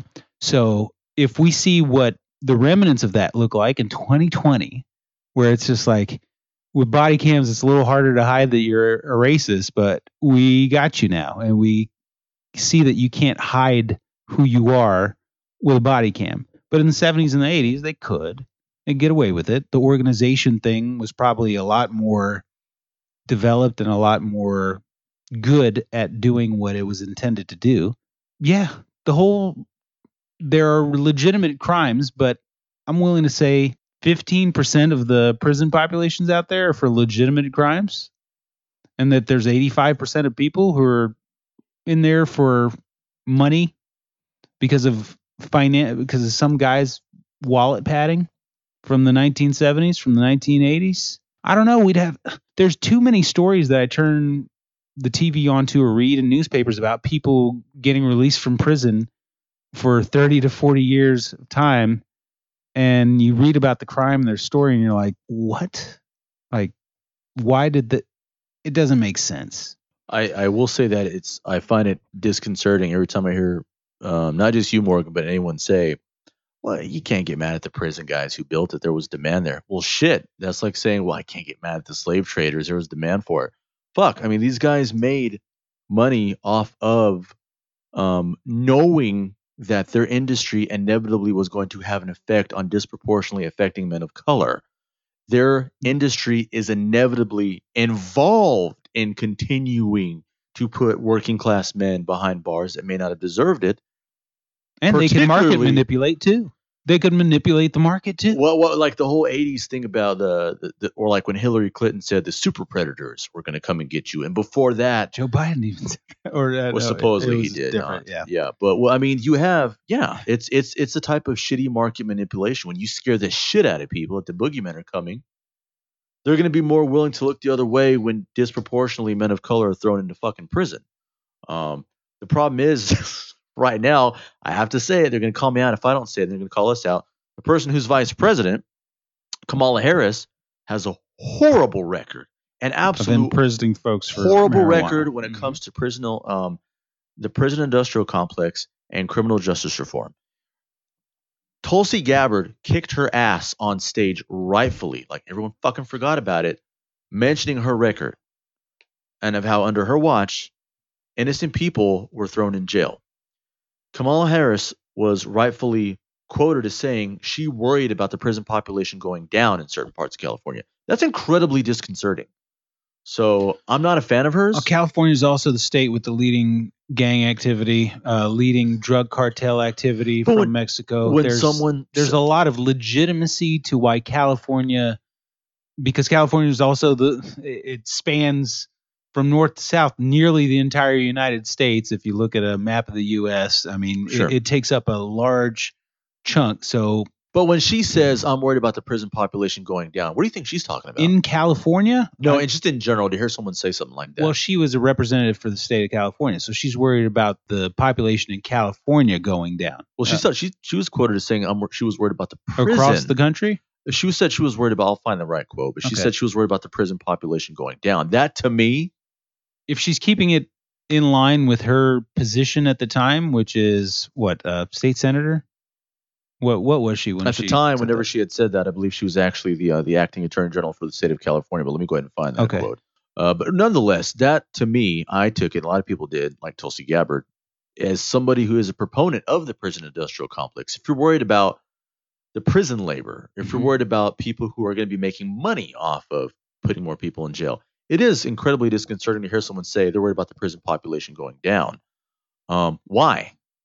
right. Why are you worried about that? Um, if she would have said, I'm worried about criminals getting away with murder, I'm worried about criminals not being punished. That's not what she said. That's different. Yeah, her Yeah. her choice of words Her may have been uh, very ambiguous. was disconcerting to me. Okay. So, you know, I'm not going to be somebody on the left who's going to stand Joe Biden and Kamala Harris when it comes to their history on the prison industrial complex and criminal justice reform. Joe Biden has a penance to pay for the 1994 crime bill. for and- something 26 years ago. I don't give right? a fuck. but we're not but we're not holding folks to the fire for stuff that they were responsible for 50 years ago um and Shh, I think we should unless they pay. well we definitely we definitely should Yeah. what do you want to see from joe biden and kamala harris moving I'm actually forward making a list of that right now. Literally. what do you you should what do you want to see from them as penance I think that uh, mass exoneration I think that if Kamala Harris and Joe Biden, if this administration is able to push forward legislation that affects private prisons, that lessens private prisons, Obama talked about it. He talked about it in his second term. He says we need to do something about the way folks are being this is george w obama by the way No, no, George George W's like this more like. But, but Obama did say, you know, we need to do something about private prisons in this country. Didn't actually do anything. If Biden can do something, or at least ostensibly support legislation that would affect the number of private prisons we have in this country, because real progressives like Bernie Sanders and AOC want to see them completely eliminated. Yeah, because they, I don't think those two individuals have any ties to the private prison system in this country. Absolutely I want not. to say that Joe Biden, I hope that Joe Biden at this juncture in his career no longer has ties. But at one point, most definitely did. Absolutely. and Um, so it hinges on on loyalty for him and what he's going to be loyal to. Whether it's the American people or old the old guard. Old habits. I don't know, but I think that the establishment DNC right now is on a collision course. They're headed towards a brick fucking wall doing 500 miles an hour with an entire generation that doesn't like them, that is in supportive of people like AOC and uh, Cori Bush and all these strong progressives. They don't like the Democratic establishment. And the only reason they came out in numbers was because they hate Trump more.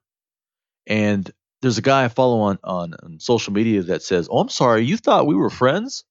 After he found out Trump lost. Mm. And he was like, I have a whole plan of attacking Joe Biden and Kamala Harris over the next four years. Whoa, shit.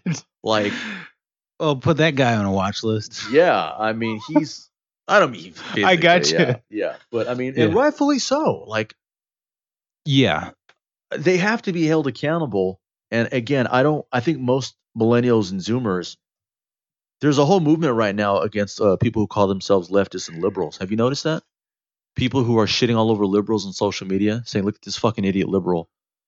Um, I mean, there's there's a movement right now of people who are saying, "I'm a proud leftist. I'm not a liberal. Liberals get on my fucking nerves. So stick your You're- Starbucks cups up your ass." See, this is part of the the realm of politics that people, I think, that we want to introduce to that realm are not. Uh, they don't get it.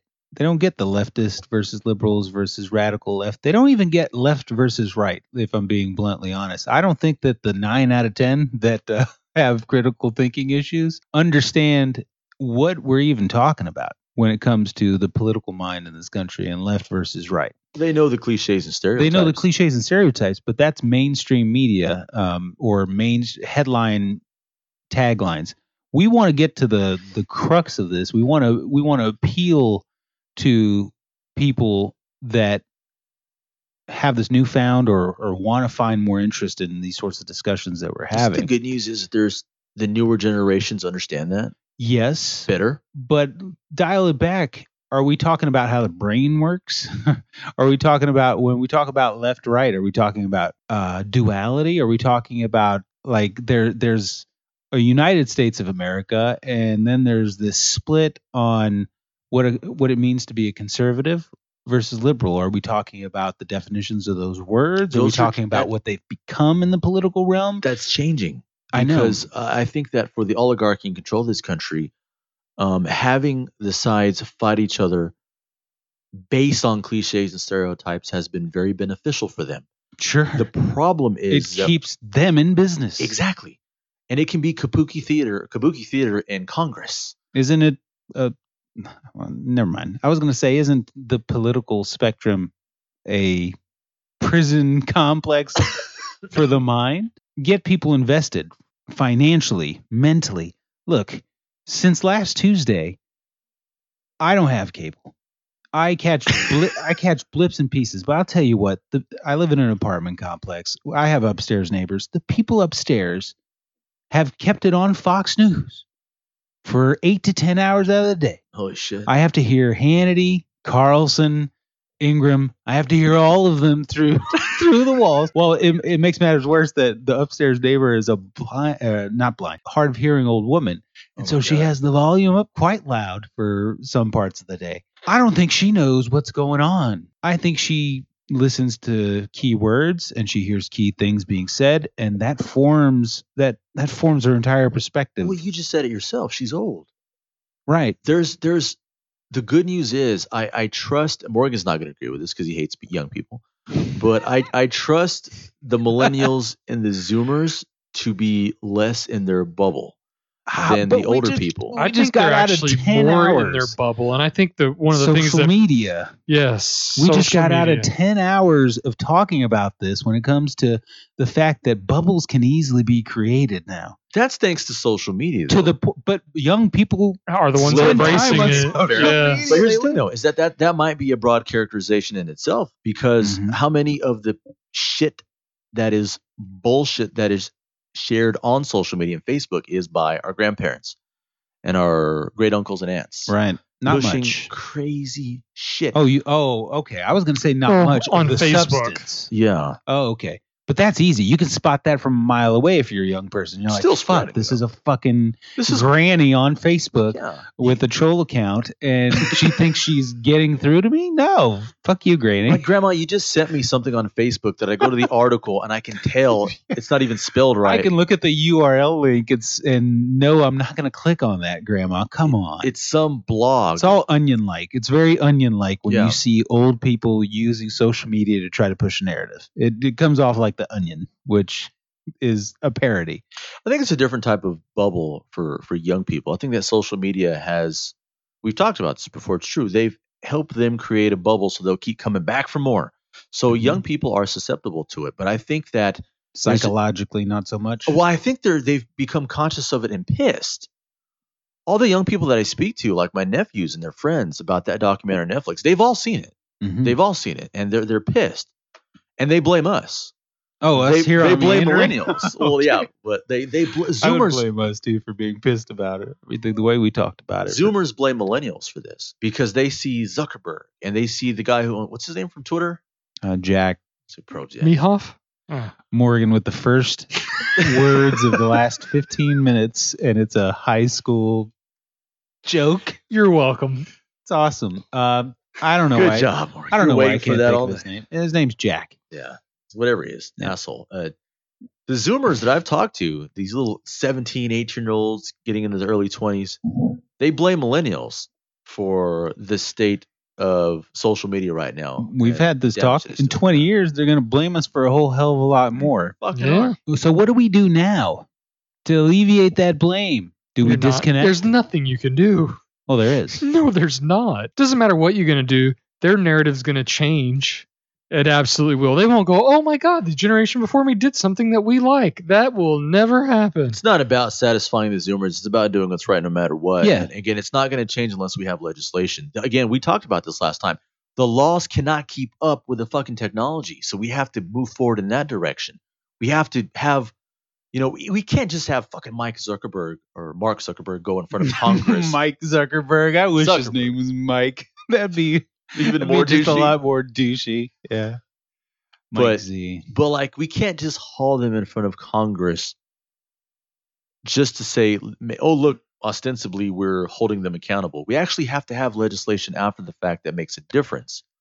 So hauling him in front of Congress doesn't do a goddamn thing besides embarrass him for like ten minutes. You guys familiar with microtransactions in the video game world? Like the whole concept of what a microtransaction is. You got to pay for like the skin on your gun, or you got to pay for your outfit, and Yeah. you got to pay like pennies. You paid sixty bucks for the game, but you're gonna pay an extra hundred dollars over the course of two years if you want to customize the game the way you want to play it a Yeah. little bit. I think there's room for microtransactions in the realm of social media. I think that if you I think you can make it to where you. Uh, the problem is this is a big discussion, and um, I'll save it for another day. But I'm really trying to curb the freedom of use that social media offers for people to just get their two cents off and their opinion and their perspective on things because we've been discussing thoroughly tonight the fact that uh, a lot of folks don't have the ability to critically think and they don't have the ability to just come down to a reasonable assessment of a situation. Yet we don't see that on social media. I've said this on this episode already.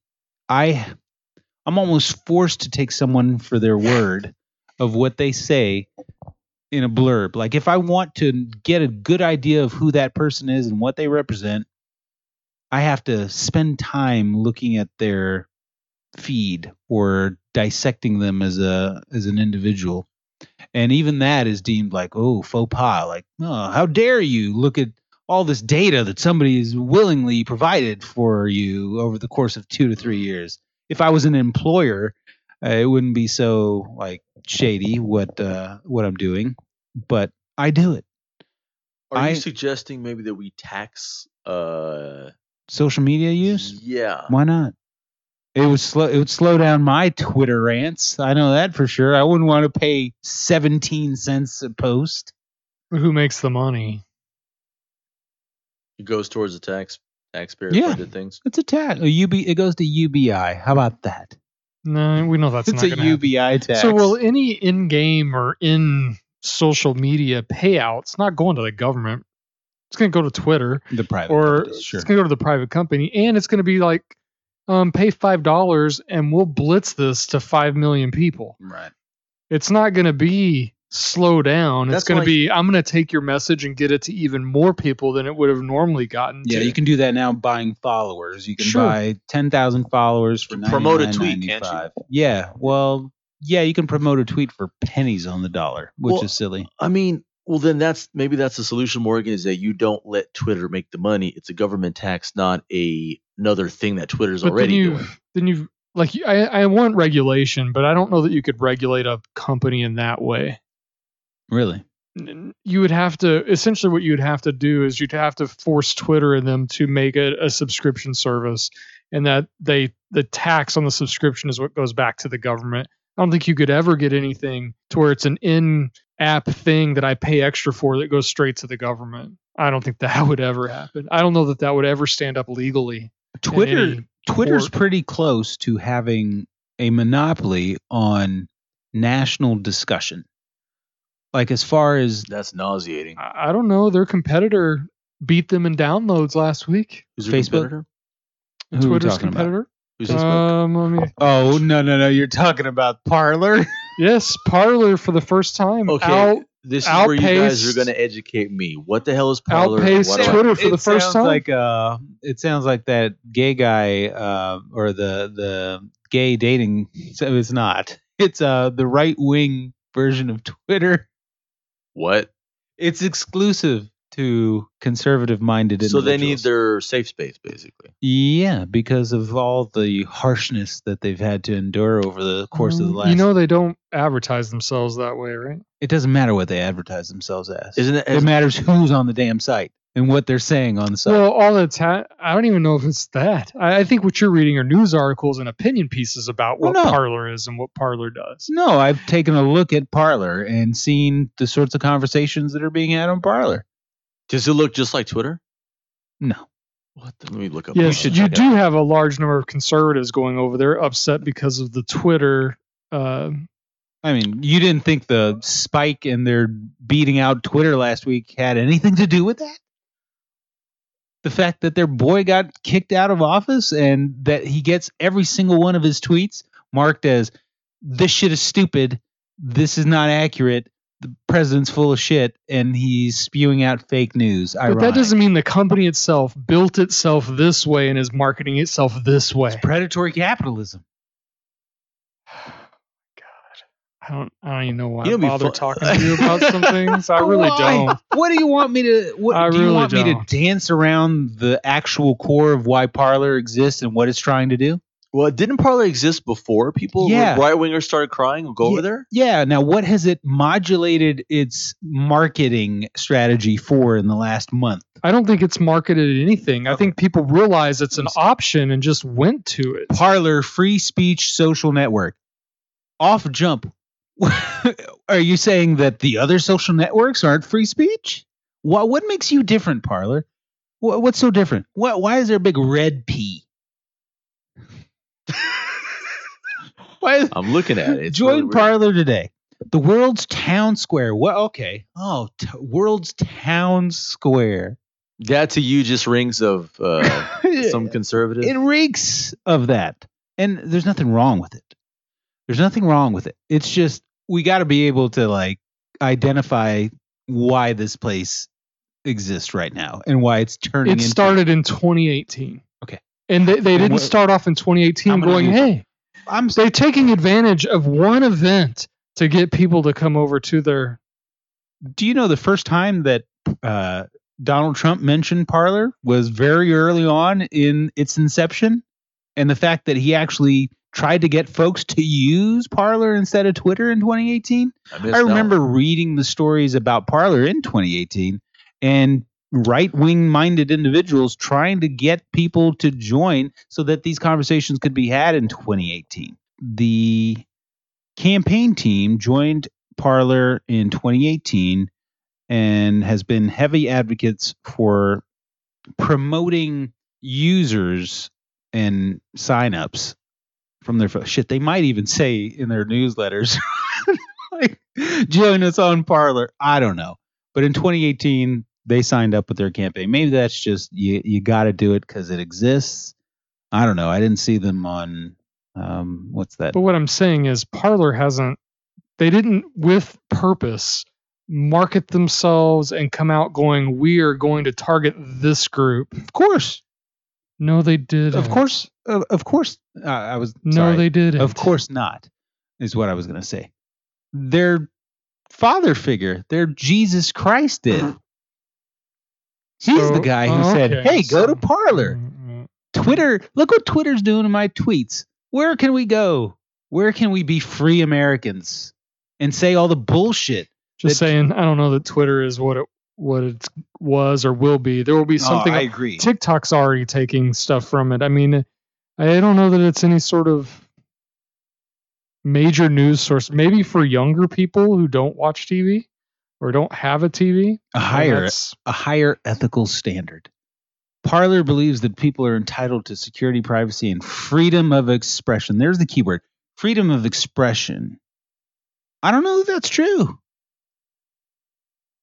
I don't know that you can freely express incorrect, irrefutably false statements on a social network where people don't get to see who the person is behind the words that are being typed. They don't get to hear the voice of the people reading their own words. It's just you can hop on a fucking computer and your fingers do the talking. I don't know that that freedom should exist. Uh, just because you you had three has bucks. until this year. I know because this year we've seen the ugliness of what that freedom can do. I think that ugliness was present far before this year. It just didn't become a topic until this year. somebody who hates Twitter, um, very much so.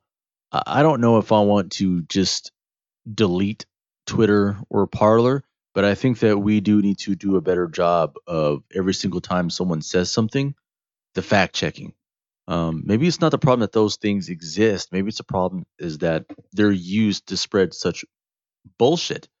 You know, and I don't like the double standard that Twitter has when it comes to certain people they've pointed out studies have shown that if you don't have a blue check mark, um, you're more likely in certain situations uh, to be called out for you know spreading fake news, and that Twitter has a bias it's shown at times to not be so quick, I should say, to censor. I don't Yeah. if censor is the right word, but maybe call out the bullshit if you're a blue check mark. Yeah. Um, because if you get off of Twitter, less people are going to follow you. Less people on Twitter means less revenue for them. Um, so I think maybe that's the problem. Maybe Twitter needs to do a better job, just you know, not having double standards when it comes to people pushing bullshit. But thank you for teaching me about Parler. I had no, no idea. It's been in the news this week. I just Well, cracked heard up because on the tech site that I will check news articles, that was one of the articles on there. Is Parler, you know, outpaces I've been on Twitter a for the first time. oh thought it yeah, was the funny. prank calls. That was funny too. The uh, prank calls to the voter fraud hotline.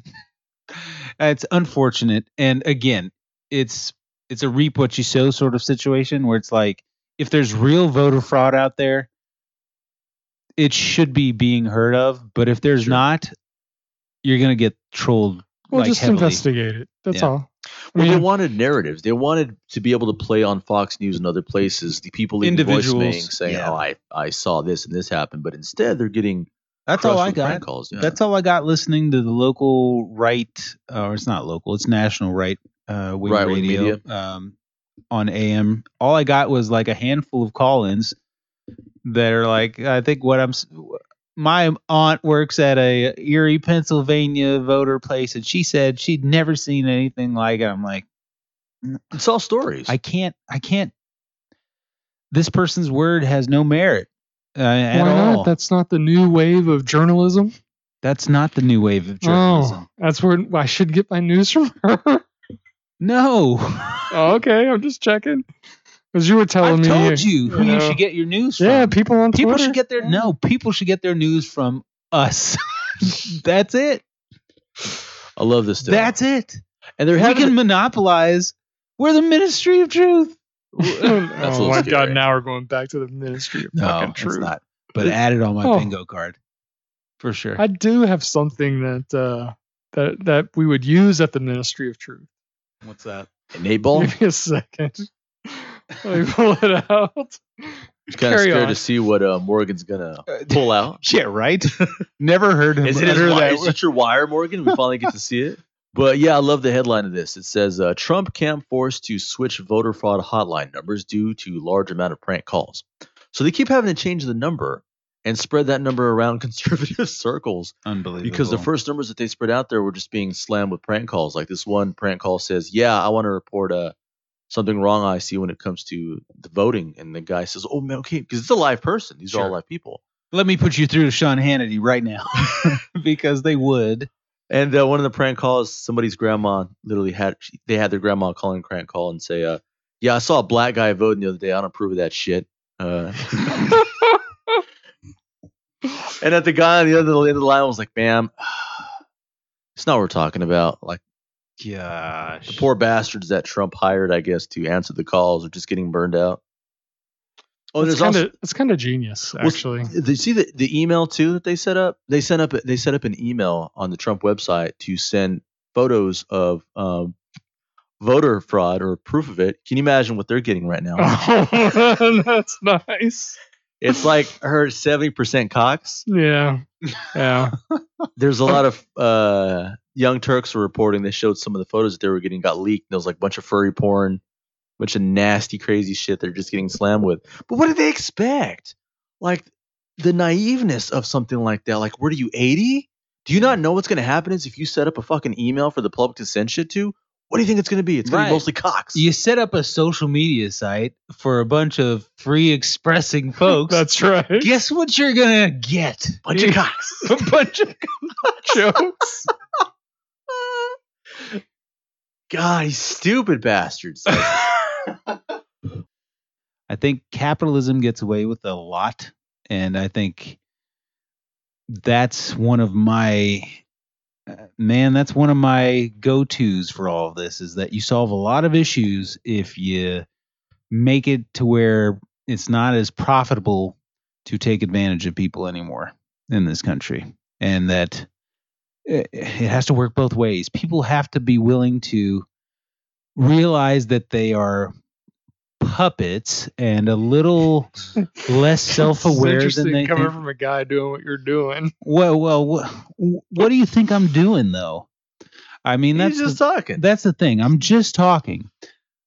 If I'm ever gonna do anything that you think I'm doing, it's gonna be something that umbrellas the umbrella and or at least talks about umbrelling the umbrella and sort of taking power away from this fucking stranglehold that's been in place for so long. But Yes. no, I, I think it's a two way street. People have to be self aware, like Morgan has echoed and you've echoed countless times. But people can't be self aware if they're being preyed on every step of the way and siphoned of money, attention, That's just life. so much. Money and attention is like the it's not life. It's the design of current life. It's not been life. oh, it is life. No, what tells you that it's life? Well, uh, when you have a child, does it want your attention? That's a human to have a- human relationship. These but, are but what I'm, businesses. what I'm saying about life is, is that in life, something wants your attention constantly, all the time. right. Something does. And that And notion that is life. that notion was preyed on by lifeless things. That's the problem. Is that a business is now emulating what the human condition is and preying on human vulnerabilities. That's a problem. I You're- think the. I think your problem is that you think that every business preys on people.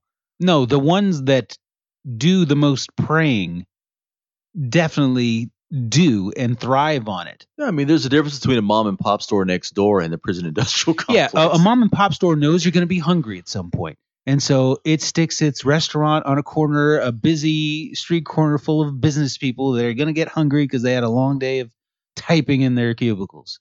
So set one up here, set one up there. Okay, that's different than, as Miguel mentioned, the prison industrial complex, which is uh, we're going to set up big restaurants on this street corner where crime is going to be controlled and manipulated in our direction so that we get more customers. Again, I think you assign way more intelligence and design to things like that than actually really happen. That is not going to that's not going to get us anywhere if you think that the people in charge of controlling this country and the flow of money are not smart Yeah, and are you- not meticulous and are not detailed and are not manipulative and can't no, I think some think things grow level. organically and they're not planned. Yes, but I don't think that the prison. I, I think it is complex is definitely those one of those things. Absolutely. I don't know about that. It's scary because I mean, it had. How would they grow organically, think that- Morgan, if it wasn't for things that came about wrong first? Well, like, one, your population is going to grow, right?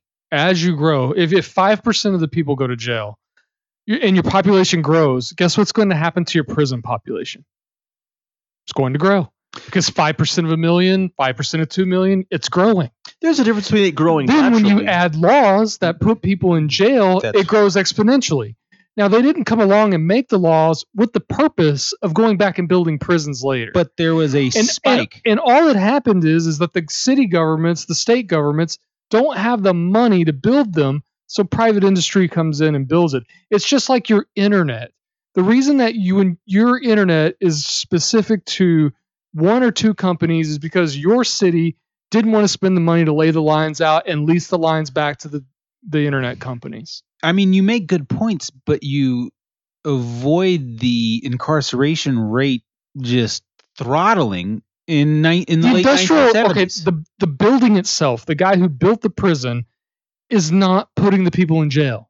No, but he's pushing for legislation that keeps That them in jail does. that makes him money. He does, but s- the problem here is not him; it's the people making the laws. You guys seem to want to Those attack. people can be bought out, is what I I think I'm suggesting. Is that it's very easy to say, "Here's a million dollars, make us a law that gets more people in our buildings." but that's the problem right there. That's the problem. The The, lobbyists. the, the, the, the problem is the politicians. The problem is not the guy who built the prison. It's I not think his they're problem. both. I think they're both problems. I don't think either. I don't think the guy who built the prison is a, is a problem here. I really don't. But the guy never has the idea to build a prison unless he thinks he can fill it up with people and make a lot of money. I don't want to obfuscate the guy who's paying the politician and who's paying the lobbyist in the fucking first place. the incarceration the incarceration rate in prisons across America ballooned in 1984 is what it looks like. It looks like the Corona wave one spike. It just goes through the roof in the early 80s. That's like you said, politics from the top down because there was a big there were huge reforms in in crime laws in the early 80s uh post Nixon era and well he got the ball rolling on a lot of them but uh, they were carried on by fellow politicians and so on and so forth. But the two go hand in hand. The businessmen and the politicians, who, in my way of thinking, are all part of the same club that makes tons of money. They're all part of the one percent. They they're chummy chummy. You and me. I mean, we just haven't had these discussions of how to make a lot of money together, but we could if we wanted to, if we were manipulative enough to make a ton of money on stuff, we certainly could. You could go to a certain lot of uh, a certain area of the metroplex. I could go to another.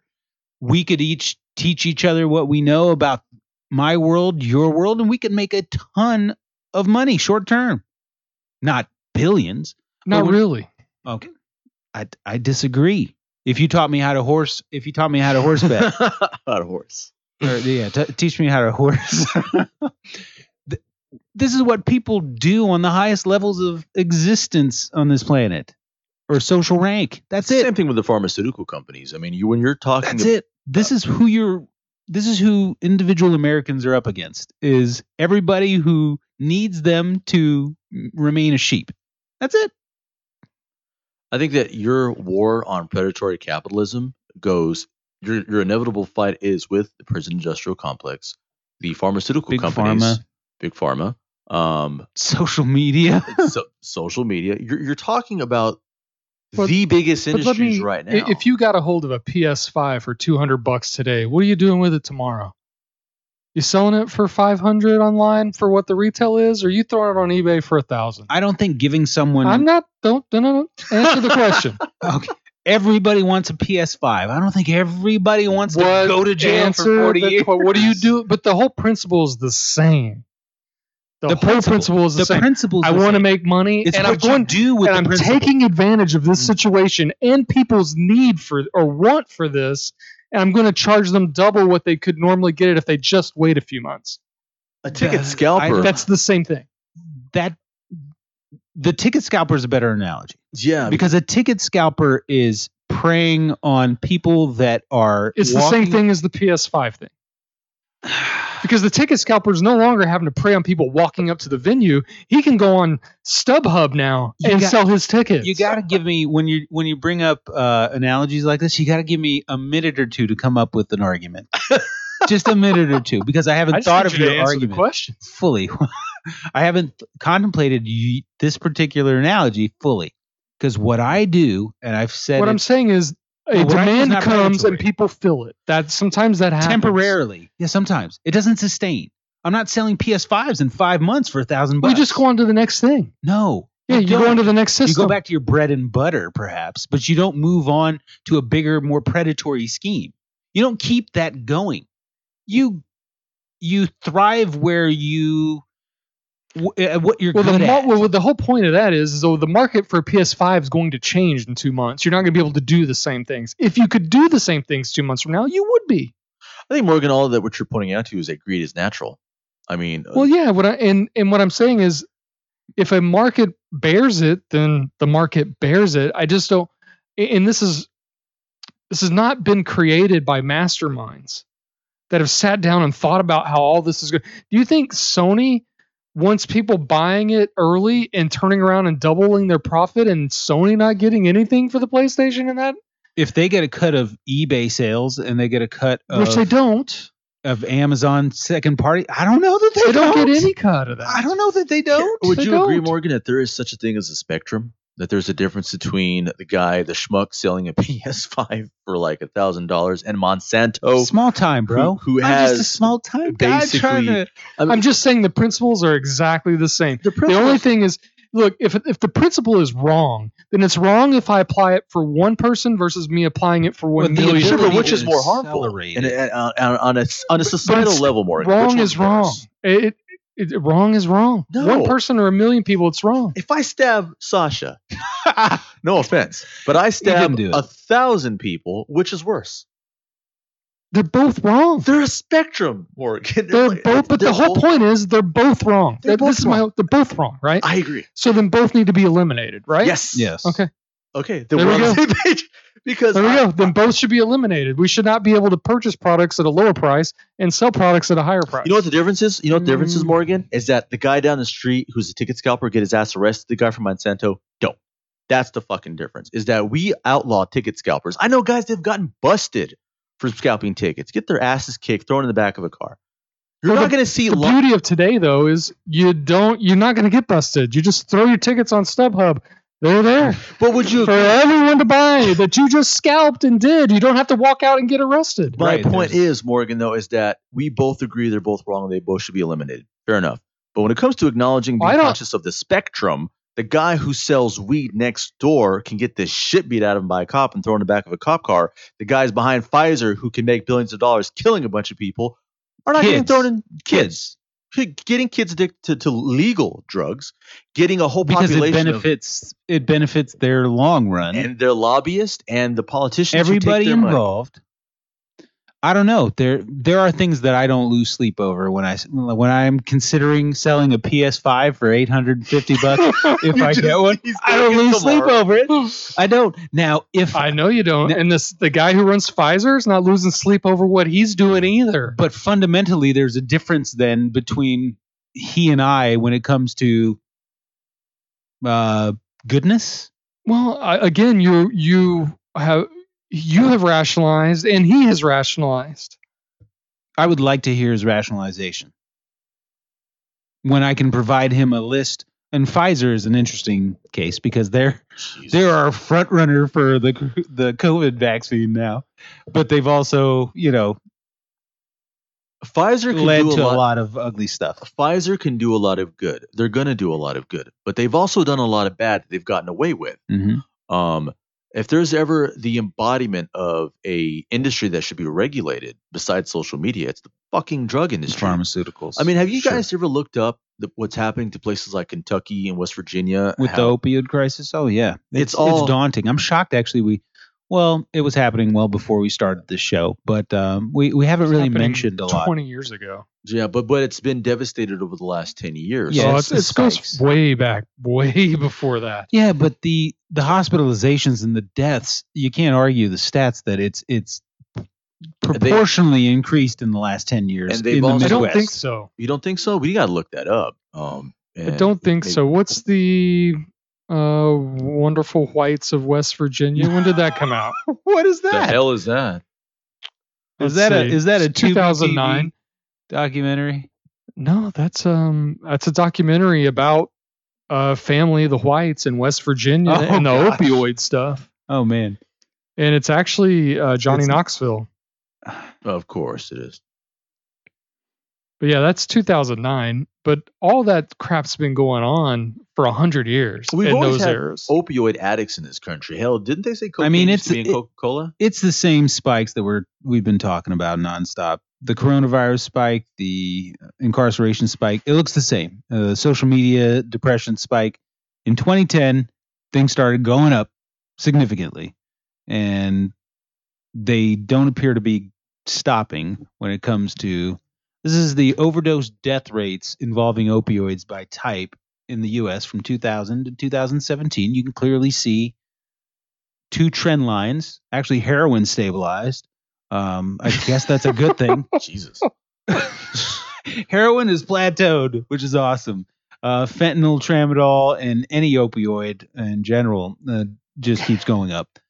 And that's deaths per 100,000. I'm looking at this. Is this the one you're looking at? Yeah, yeah. It's the same Okay, yeah. Just a Google image instead of the link. That, Yeah, it looks like heroin flattened out, but uh I mean, it makes sense.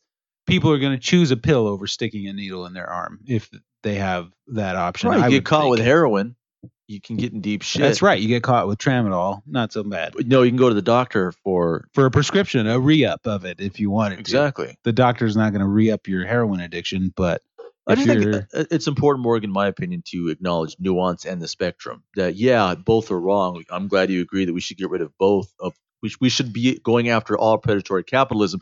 But there again, there's a big difference between some guy who's scalping shit online or on the corner and somebody who has the power that Pfizer does, taking advantage of people. You know, um, the guy scalping a PS5 is not going to be affecting the lives of millions of people and destroying a family. You know, so that's well, I don't know. There's a big difference. I don't know. I don't know. Video game addiction. yeah, you never know. All right. Here here's the thing. And and you do this frequently and most of the time you you back it up with really bona fide like things that make me stop and think about my argument, my side of the argument. most of the time. But with this one, I can't jive with the idea that things have always been like this and they'll continue to be like this and this is just um, this is just history repeating itself with new things and new issues. The part that I agree with you on is that the the root cause may be the same. In my want to get a PlayStation for a cheaper price and sell it for a higher price, but that's not me. That's the system telling me if you want to make Don't blame five the player. Play, blame the game. I got all right. Uh-huh. if you want to if you want to make five hundred But no one said you had to play the game. But it requires effort on my part. I don't think it requires effort on the part of big pharma to shill out uh, referendums to tell all doctors, "Hey, increase the levels of prescriptions that you guys are going to crank out in the late '90s." Oh, I- Because well, by imagine- 2010, we want one out of four Americans hooked to a prescription, including kids. I I don't care if I sell a PS5 to a guy and he follows me on Twitter and he becomes a customer. I don't care. I don't care. I just want the 500 bucks in that narrow mm. window of time. That's it. I don't want to build a dependency for him to say, "Oh, I I want Sasha to be my go-to for video games, consoles, all that shit." That'd be great if he does. I don't need him to. I don't care. Big Pharma cares. Big Pharma sustained their Well, now we've gone off of prisons to big pharma. yeah, predatory. it's just capitalism. another episode of meandering. Where you been the last year? This is what we do. Knock them all down, or at least talk about them to where they can be knocked down a peg or two from where they're at. Because Well, I think the first thing you're going to have to do is you're going to have to eliminate the human need or want to think that they have to take a drug that makes them feel better. super. So Why- how do you do that? What why do you think know. Cold turkey? I mean, I think this goes back to tribal days and a witch doctor. I always having some sort of remedy or Sure. an elixir. But why do you think Morgan and other countries have done such a better job of regulating the pharmaceutical companies in the ways the U.S. has not? Because I can actually show you the differences when it comes to regulation of the pharmaceutical companies what in? Europe, in Australia, Canada, um, compared to the U.S. In, Why- in what way? Uh, when it comes to, um, for instance, this is shit all over Cory Booker too, another Democrat. Um, he voted against legislation that would have uh, made it easier for us to import cheaper drugs from outside of uh, the U.S. Basically, that would have made it easy for grandma and grandpa who can't afford shit uh, to get their drugs that they need. Um, so that's one way example of a politician who gets money from Pfizer, Sure. uh, doing what they want instead of what's better for the people. The other form of regulation that I'm talking about is uh, when it comes to it making it harder for patients to get drugs from their doctors. And On all these uh, commercials you see on TV where it says, "Ask your doctor about ass- asshole Zeneca." Or whatever. Assholes in it. yeah, I man, like it's it. coming. It makes you. not That's a good asshole. one. Yeah, SNL might steal that one from I you. wrote it. They can't. That's But what I'm good one. saying is, is that they you the way you can market to people in other countries. And I have friends that are from Europe that came over here and like, you guys are crazy. I'm like, what are you talking about, Lance? Yeah. He goes, we don't see these drug commercials like we have in your country. They're everywhere. So how they're able to advertise to people The propaganda the model. propaganda is one Mhm. thing. Um, the way people are, are able, they have to go through more loops to get certain narcotics in other countries uh, compared to the U.S. So that kind of stuff, Morgan, the propaganda and you getting your hands on narcotics is harder in other countries than it is here in the U.S. Um, the profit that they make too um, is is different in other countries because of how they're regulated when it comes to who they can sell to and how they can sell it. So there's multiple examples, Morgan, I can show you of how things like the pharmaceutical company, for example, companies are regulated in other countries compared to how they're regulated here in the So, US. What I'm failing to see is why this is the pharmaceutical company's fault. It's not that it's their fault. It's, it's society has a responsibility to regulate them. The fault is And we come back to lawmakers being a big part of this problem Right. by not making the regulation. So I don't, it's hard to hold things against Pfizer, who we had a conversation earlier today where you were telling me, uh, well, there's no law against it, so I don't really see what's wrong with it. Well, there's no law against what they're doing, so I don't really see what's wrong with it. Ah, I see. problem. Um, yeah. So I don't want to bring up that conversation yet because it'll get us on a, a, a side a So we side. probably need to be thinking quest. about wrapping up. yeah, we, we should wrap up, uh, but we can stick on the pharmaceutical talk here as as in closing. Regulate the hell out of them. I have no problem with that. Mm, but I don't think that gets it done because regulations for these you can treat You don't them- think it's done? you can I don't them think it gets like it done. I don't think regulation gets it done. I think it's the same problem with social media and that I just gave examples about how people in other countries or places in other countries or other parts of the world. regulation in small countries like New Zealand and Australia, it can get stuff done Yeah. because you have a smaller demographic to really just hop on board. Could you imagine if uh, the guy who's hooked to, or the parents who have an eight year old on Ritalin or Adderall right now are all of a sudden said, uh, told in the next year or two, you're going to have to parent your kid. your kid's going to have to naturally improve I don't know that school. you can take that stuff away. I know that's what I'm getting to here is that regulation maybe does not get the problem resolved. What is then? What do we do then? Because regulation is the only practical right thing. I drug use is the problem right or or the the dependency on drugs to s- resolve our issues as human beings Yeah. perhaps is the the demand part of this problem that morgan will say is just being supplied and that that's just the laws of capitalism and that's going to continue to go so if you can't shut the demand down or i'm, I'm sorry if you can't shut the, the- supply I down gotcha. you shut the demand. So here's where ex- life experience may come into play. Well- talking about talking about how you've abstained from I don't. a life of pharmaceutical addiction, or talking about how I've never been on a prescription other than when I broke my ankle playing basketball and they gave me anti-inflammatories. So having the discussions about what living a life removed from all of this feels like might be a step in the right direction. I don't know that you you can coerce people into thinking that they can be cold turkey off something that they depend on for diabetes or That's something very like- different. But yeah. mental illness is a quite different animal because I I'm not there yet on mental illness. I'm not there on anxiety. I'm not there on things that I feel could have been manipulated and controlled to say this is a problem.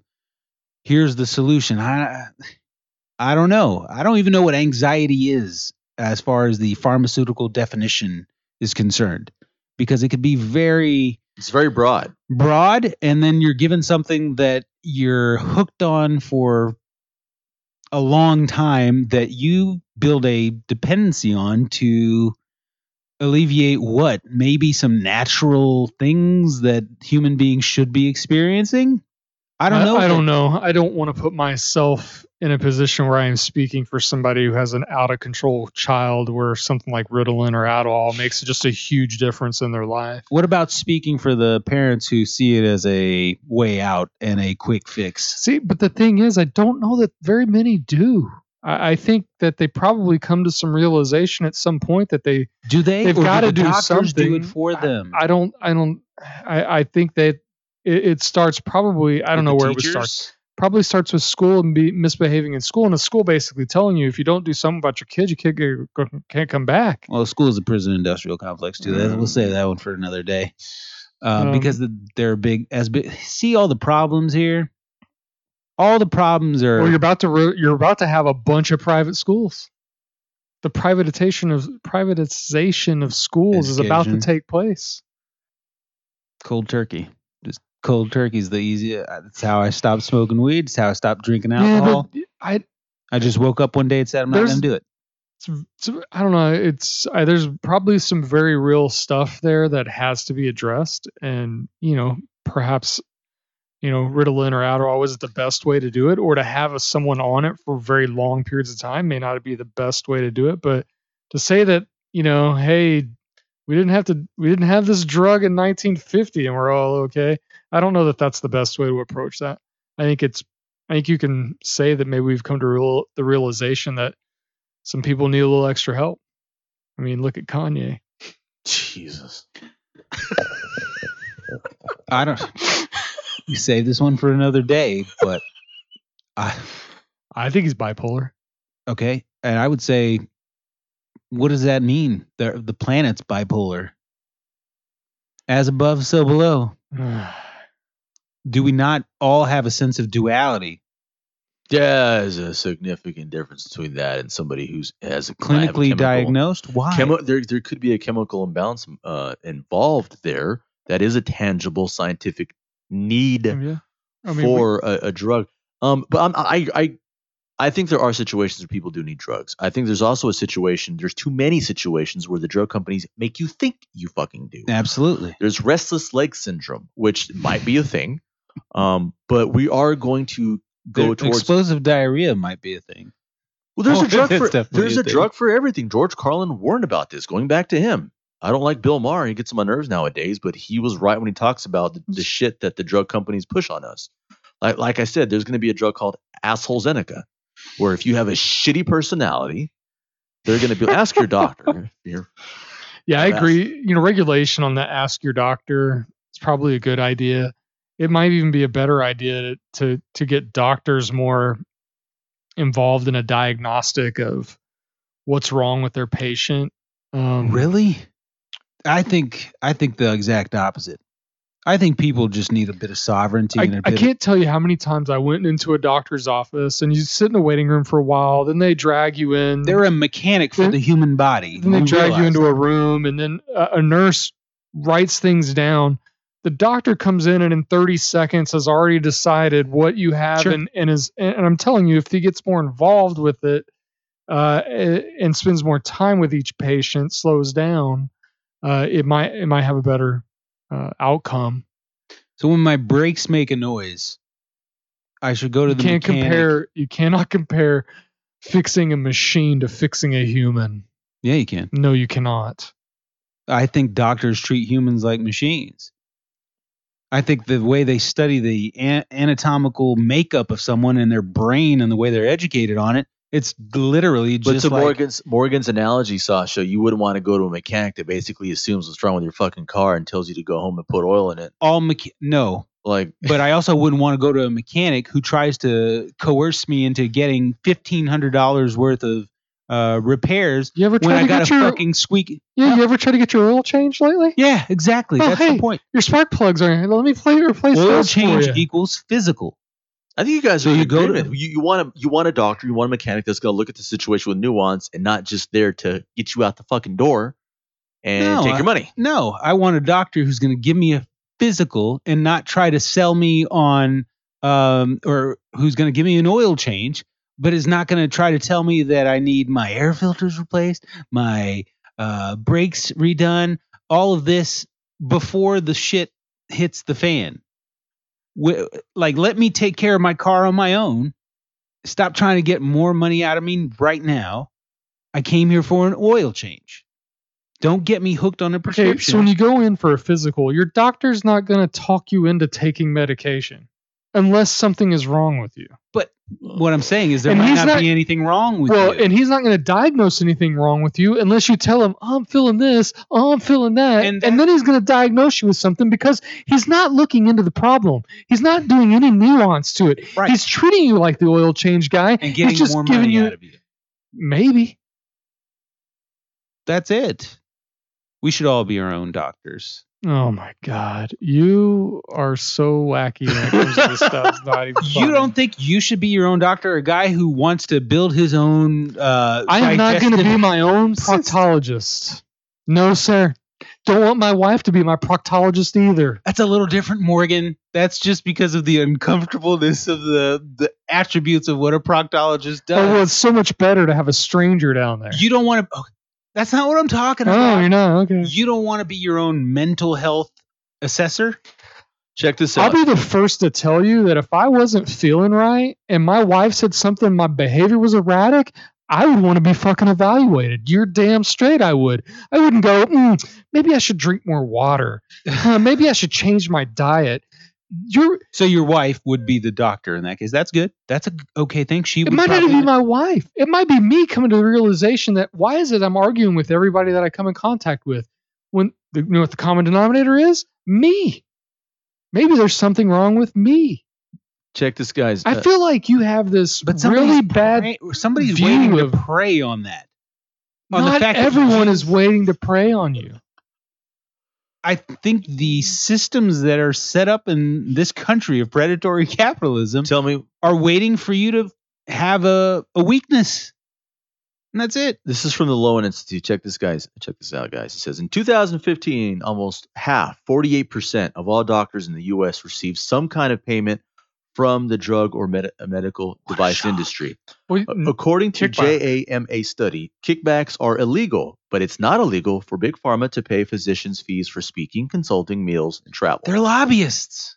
Everybody's a lobbyist. The politicians are lobbyists for people. The lobbyists are lobbyists for politicians. The people that Miguel is speaking of here are lobbyists for, or I'm sorry, doctors are lobbyists for big pharma. It's the way the system's built. Well, to be fair, only 48%, not all of them. you Uh, worked at a hotel. When somebody would come up to you at Literally the front desk, lobbyists. well, yeah, and when somebody comes up to you and goes, "Hey, I need a ride to an airport," you know who you call? You know, you call the guy who's going to kick you back money to No, that's who you airport. called, Morgan. I call, I radio the van driver who works for the hotel. Well, sometimes you don't have a van that goes to the airport or the hotel you work at. Then you call I a guarantee taxi service. you call the guy who's going to pay you money to, to for that call. How do you know who that guy is? Because he comes into the lobby and says, "Hey, if you if you ever have anybody that needs to go to the airport, I'm your guy, and I'll give you this much money. and money." whose fault is it that he gets the call? Is it his fault that he exists, or is it your fault that you pick up the phone, you dial that guy because you get a little something in return? what I'm saying is that okay, It's your fault for being corruptible. It's my fault, c- for being corruptible. not the guest that needs a ride to the airport and can't arrange one on their own. right? How do you provide them a system to arrange one on their own?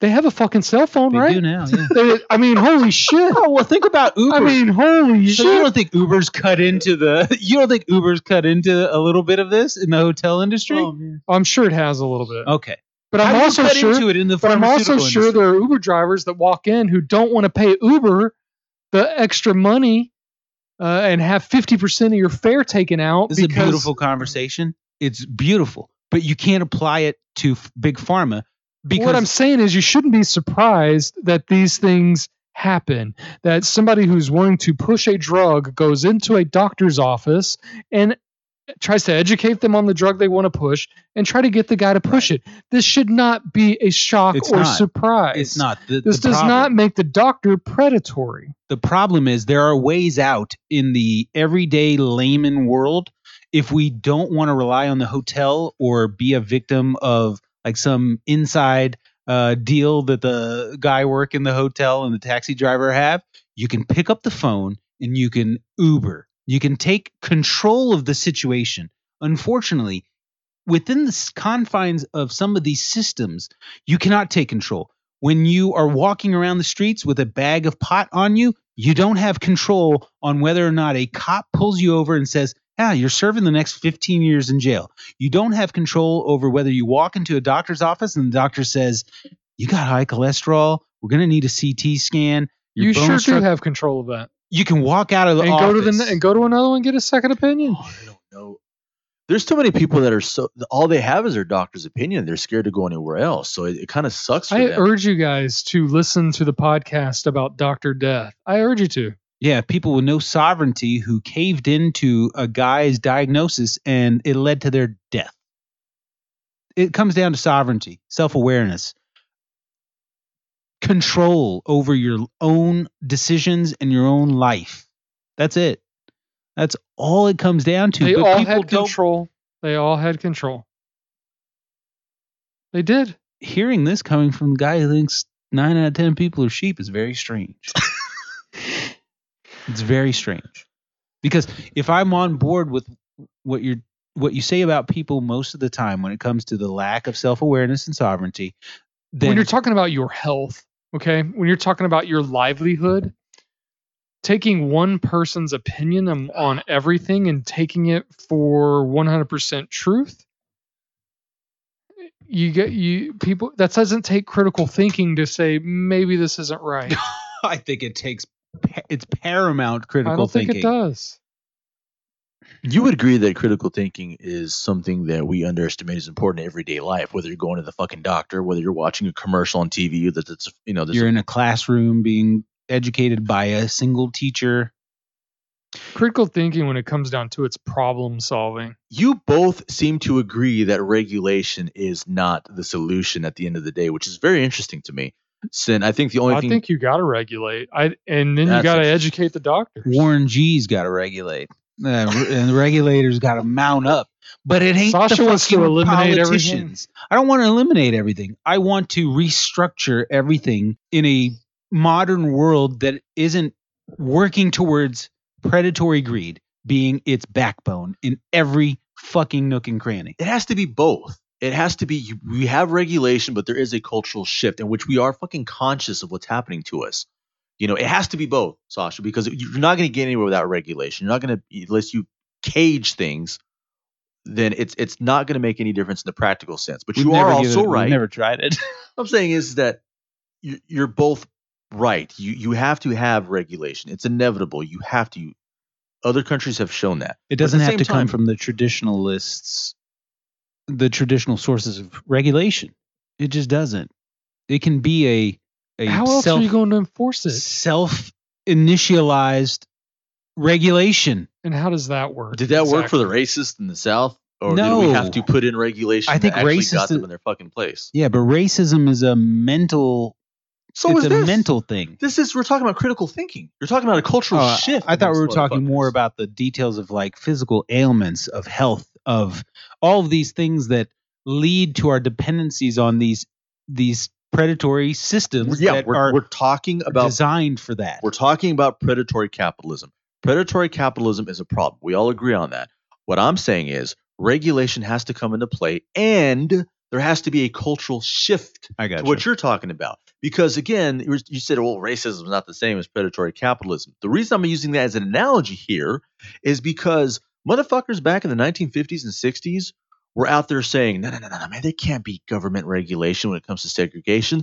We're going to let the culture change. We're going to let people change. that doesn't fucking work. No. No. History in the US, Sasha, has shown that Americans are not capable of um, people who are smart and acknowledge there should be a cultural shift, like you.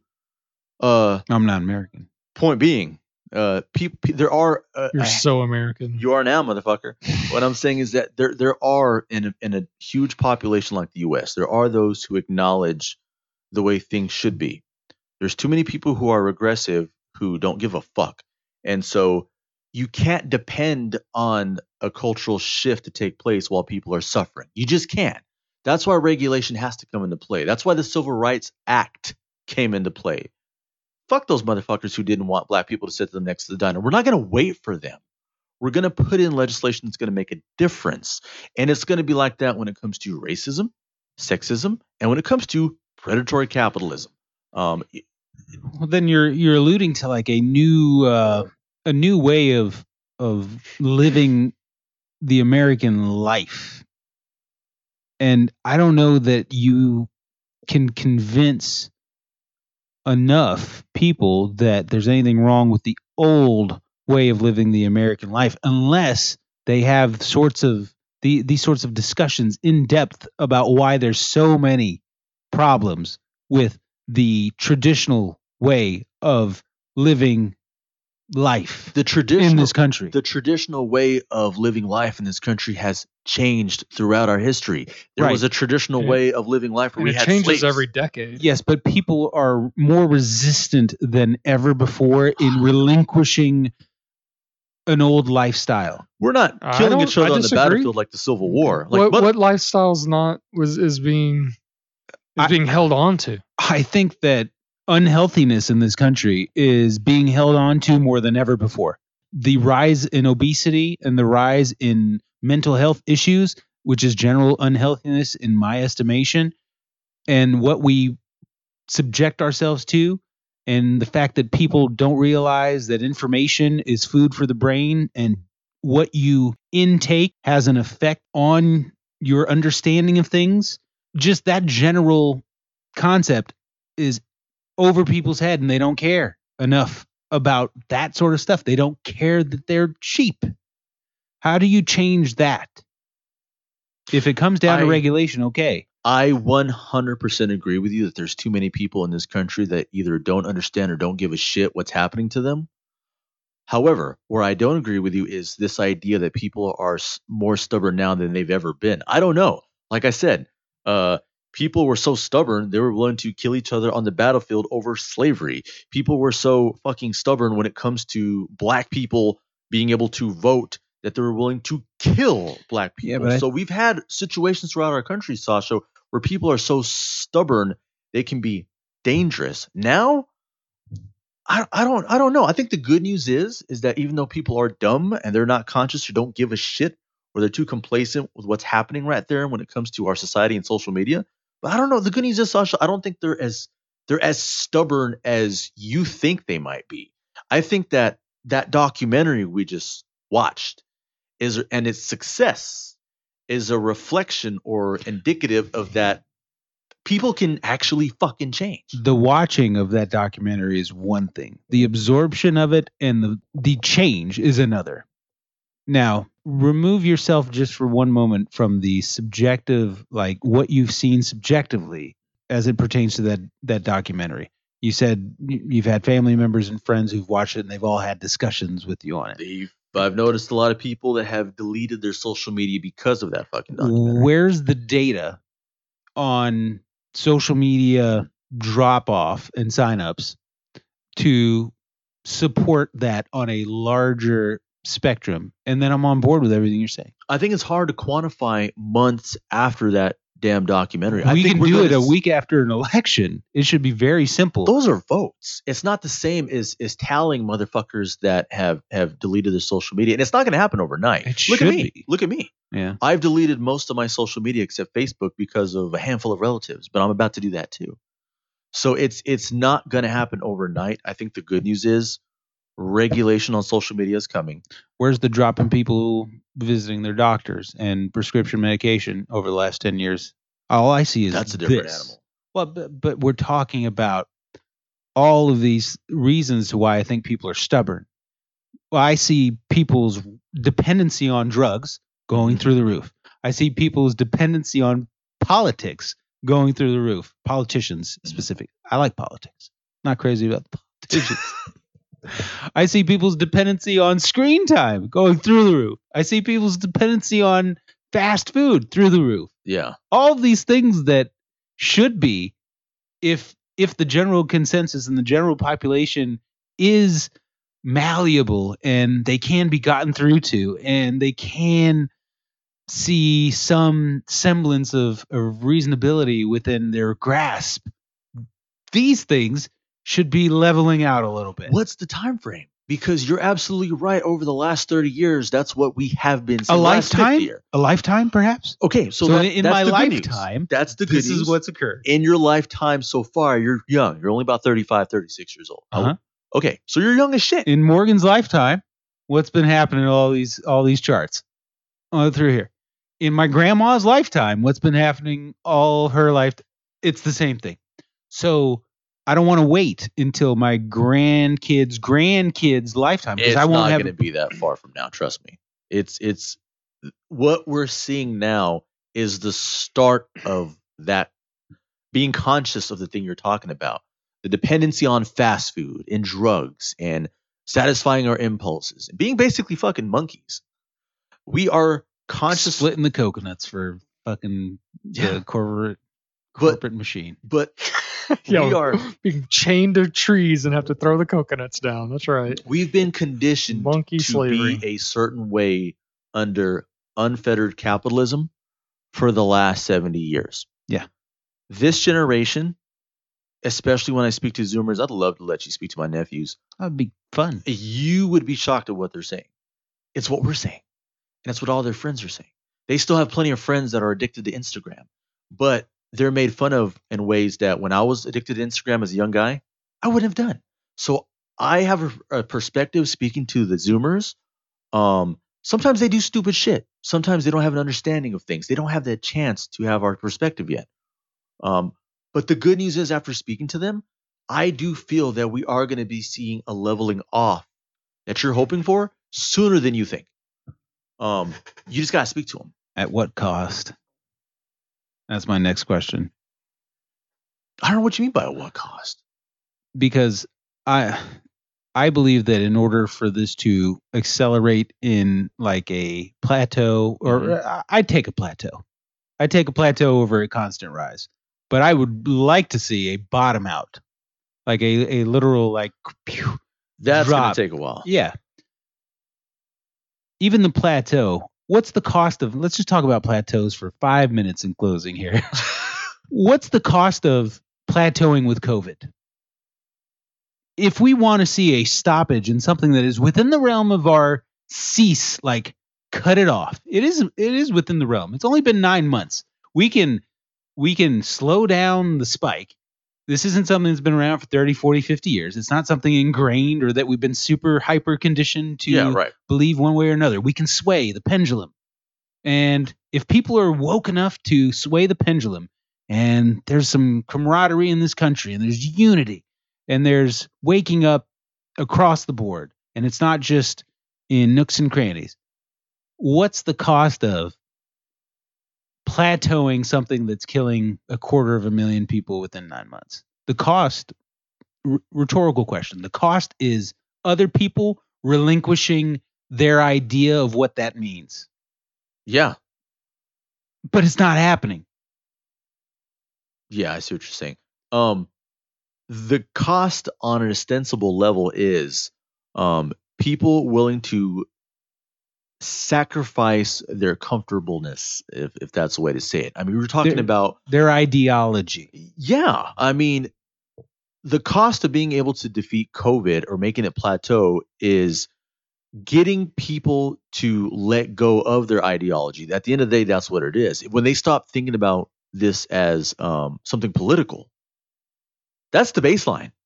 Something religious, even. Right. Something that interferes with your Your normalcy given right, uh, or like that. or your dogmatic way of living life. yeah, I mean that that's that's the cost is getting people to sacrifice that on a mass level. Um, it's going to take, like we talked about the first time of this, it's going to take more people dying to shake people out of that complacency. Because right now, I can guarantee you, there's still motherfuckers in Florida speaking at their town hall saying you want to destroy God's way of breathing. How many people have died of drug overdoses in the history of this country? How many people don't know those who have died of drug overdoses? Sometimes, whenever you have a brother or sister who fucking dies of it, Yeah. gives you a clear perspective. You're right. I'm not hoping people die. I'm just saying in It December, seems like it's the way that nature sort of holds its its finger and wa- wags its finger in our face. slaps you in the fucking face Yeah. is what it is. I don't know what the numbers are going to be in January when it comes to the deaths. I'm worried about it. Uh, did we have like 100,000 cases in like just one a couple day? weeks then- ago. We were talking about this before you showed up, so makes makes me think you got wires somewhere here in this room. Of course I do. uh, no, we were talking about this. Uh, late October is when the the resurgence of big numbers, like sixty five thousand plus cases. Now we're at hundred thousand cases a day, pretty consistently. That's what I was saying. Like, but we're just now seeing the death, uh, the daily death counts of COVID being well over a thousand. Fifteen hundred, I believe, was the the number today, and that's. I asked Morgan, how long does it take for someone to die from COVID in your best estimation? And we both deduced 10 to 14 days on average yeah. is a safe zone. So we're seeing 1,500 correlated back to a period where there were about 60,000 cases per day. So, yeah, like you're suggesting, Yeah. we're in the hundreds of thousands of cases a day now. Just mathematically speaking, statistically, if that trend line continues, you're talking about 2,500 deaths, uh, or 22 to 2,800 would be my my window, my range of what we see consistently because Yeah. we're consistently at 100,000 cases. That doesn't make the 1,500 to 1,800 disappear any quicker right. those are going to be consistent until we catch up with the consistency of the cases. It's like a staircase that just continuously goes up. And the fact that the fact that the curves dip down eventually, it's not cause for joy or celebration because the curves come right back up. This is like the third wave if you look at the chart of the 9 months and you see the humps that the, America has um, endured as far as COVID deaths are concerned. There's the initial surge, plateau. Summer surge, plateau. And here we are. Well, it's not the wave of the virus, it's the third wave of it having an effect on us as far as case rise and deaths are concerned. But we're back in this fucking revolving door of denial. And I don't think there's as much as there was, clearly, but there's still some. and it's like, eh, Full disclosure. how long? yeah, I, I'm actually thinking of uh, going quarantining myself for the rest of the year.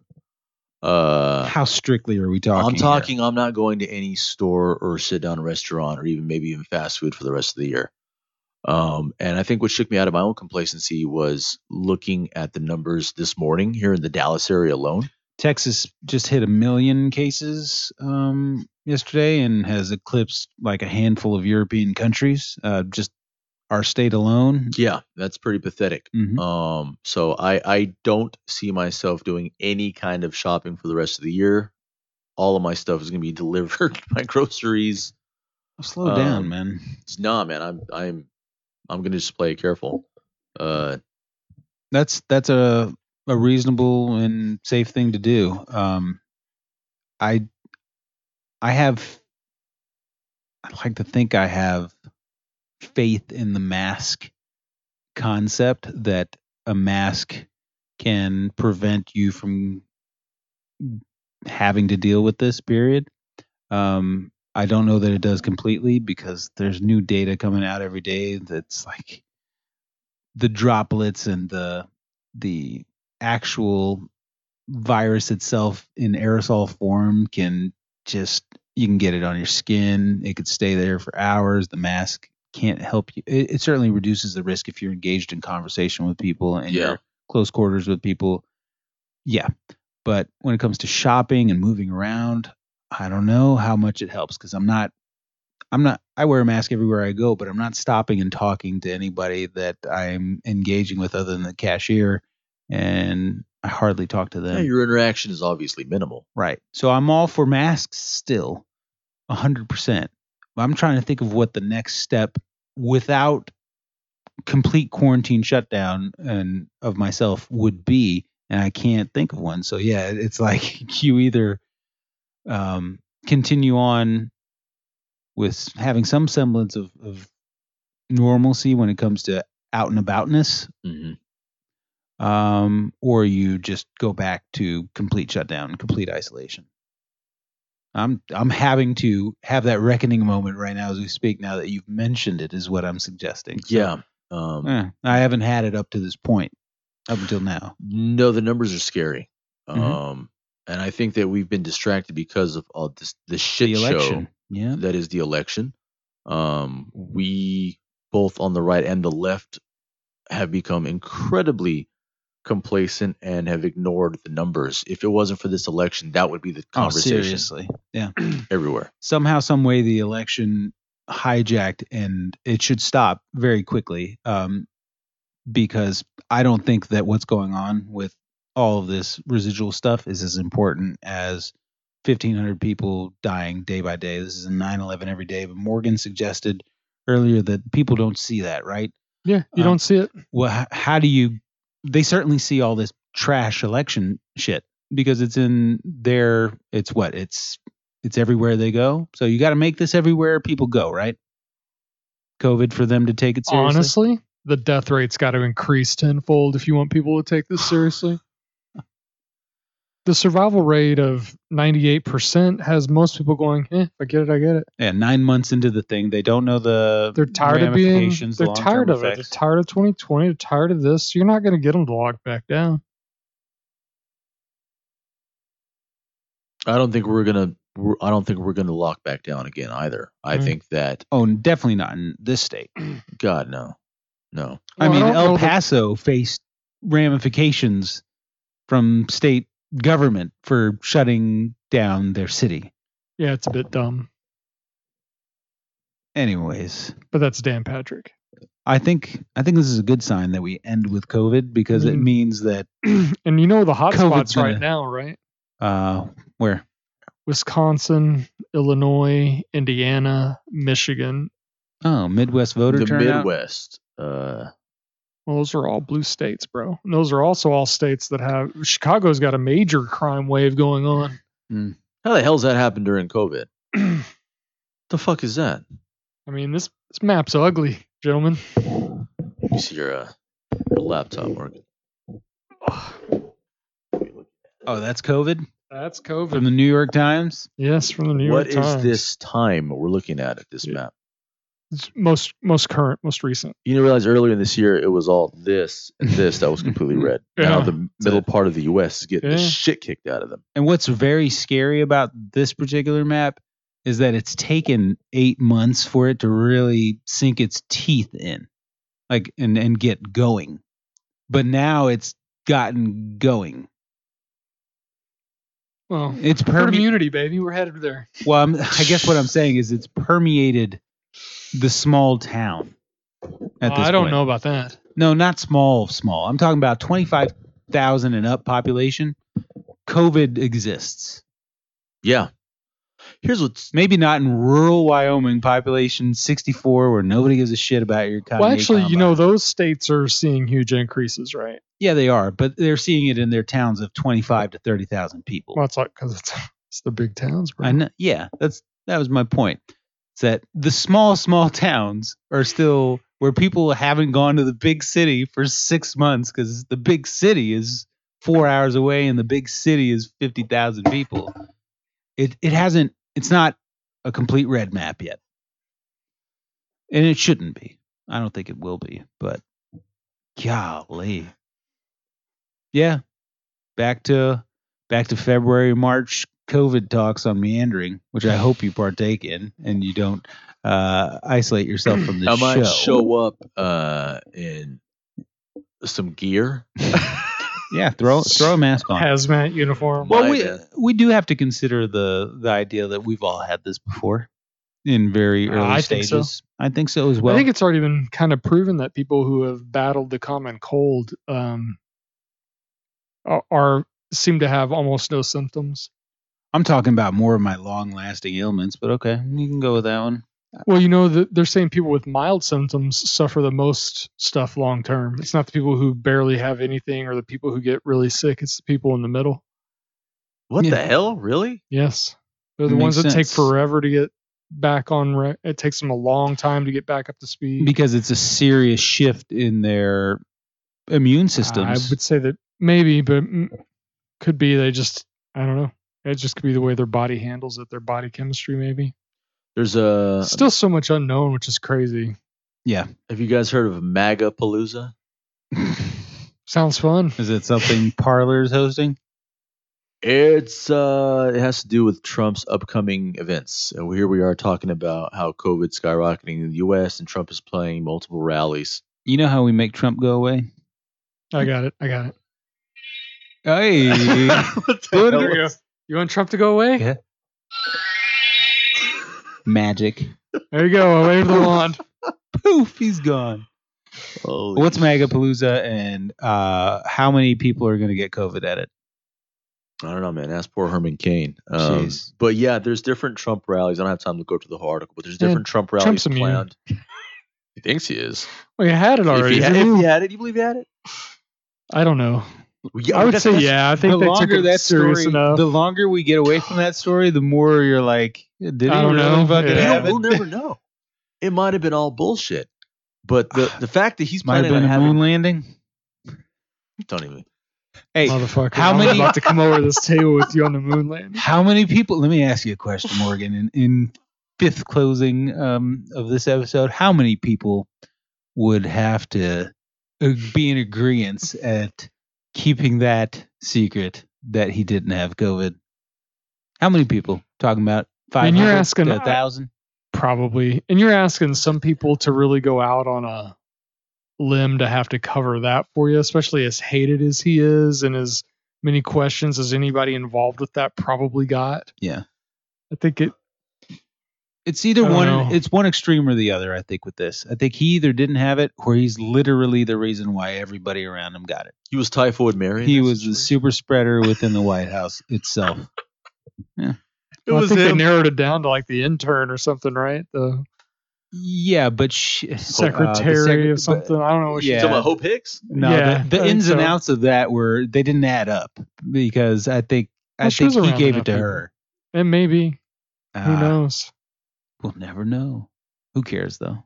He had it. and he had What. I'm interested in before Well, if he gets the vaccination in a month, then if we if we you know he didn't true, have. Well, if he gets the vaccination, we should all be very highly concerned. Yes. because he's like, for multiple reasons, he didn't have it, or he's got inside information that you can get it, and then four months later you can get it again. You can keep on getting it, and it's just it's the flu. It's the new flu. Do you guys think in April or May they're going to have quantifiable information about how many people died uh, of COVID who specifically were going to Trump rallies? They should, and they You shouldn't so? hide it, and it shouldn't be exclusive to Trump rallies. It should go all the way down to how many people were forced to go to work and got it and died.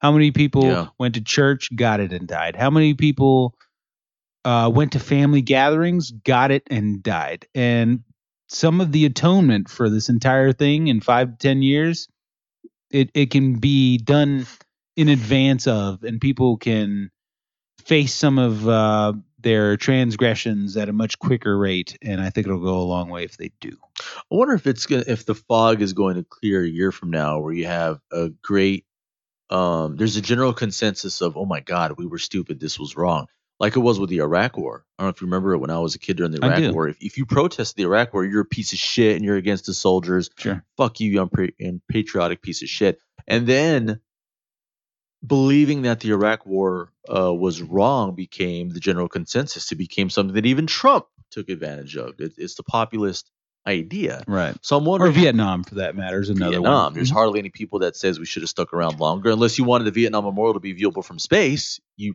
probably agreed that it was um, a wrong war. So I'm wondering, in what amount of time will the general consensus be? Oh my God, we were stupid. We should have been more careful. What's today's date? We're in mid-November. I'm hoping by Thanksgiving. But next year in 2020, No, th- this Thanksgiving in a No. couple of weeks. I think hundreds of thousands of people can be saved if people come to that realization very quickly. of course quickly. they can. But what do you think Black Friday is going to look That like? That should be, uh, but that's the thing. I'm not going out Black Friday, and not I've gone out 25 Black Fridays in a row, It's funny. We talked about Black Friday this time last year, and we had a whole different conversation. And the episode was Timmy T's and American Greed. It was coffee and greed. Was I there? I Yeah, you were there for that one. Was I? Because we were talking about people like buying their TVs. They Uh-huh. must break every fucking year because they keep buying it every. I'm going to revisit that episode. I bet there's some fucking gems in that one. But uh, it- yeah, it boils down to what this entire undercurrent in this episode has been. Uh, can people put aside their greed for whatever it is for a moment in life? Just just a handful of months, whatever it is. If it's working out, if it's having your restaurant open, if it's your livelihood.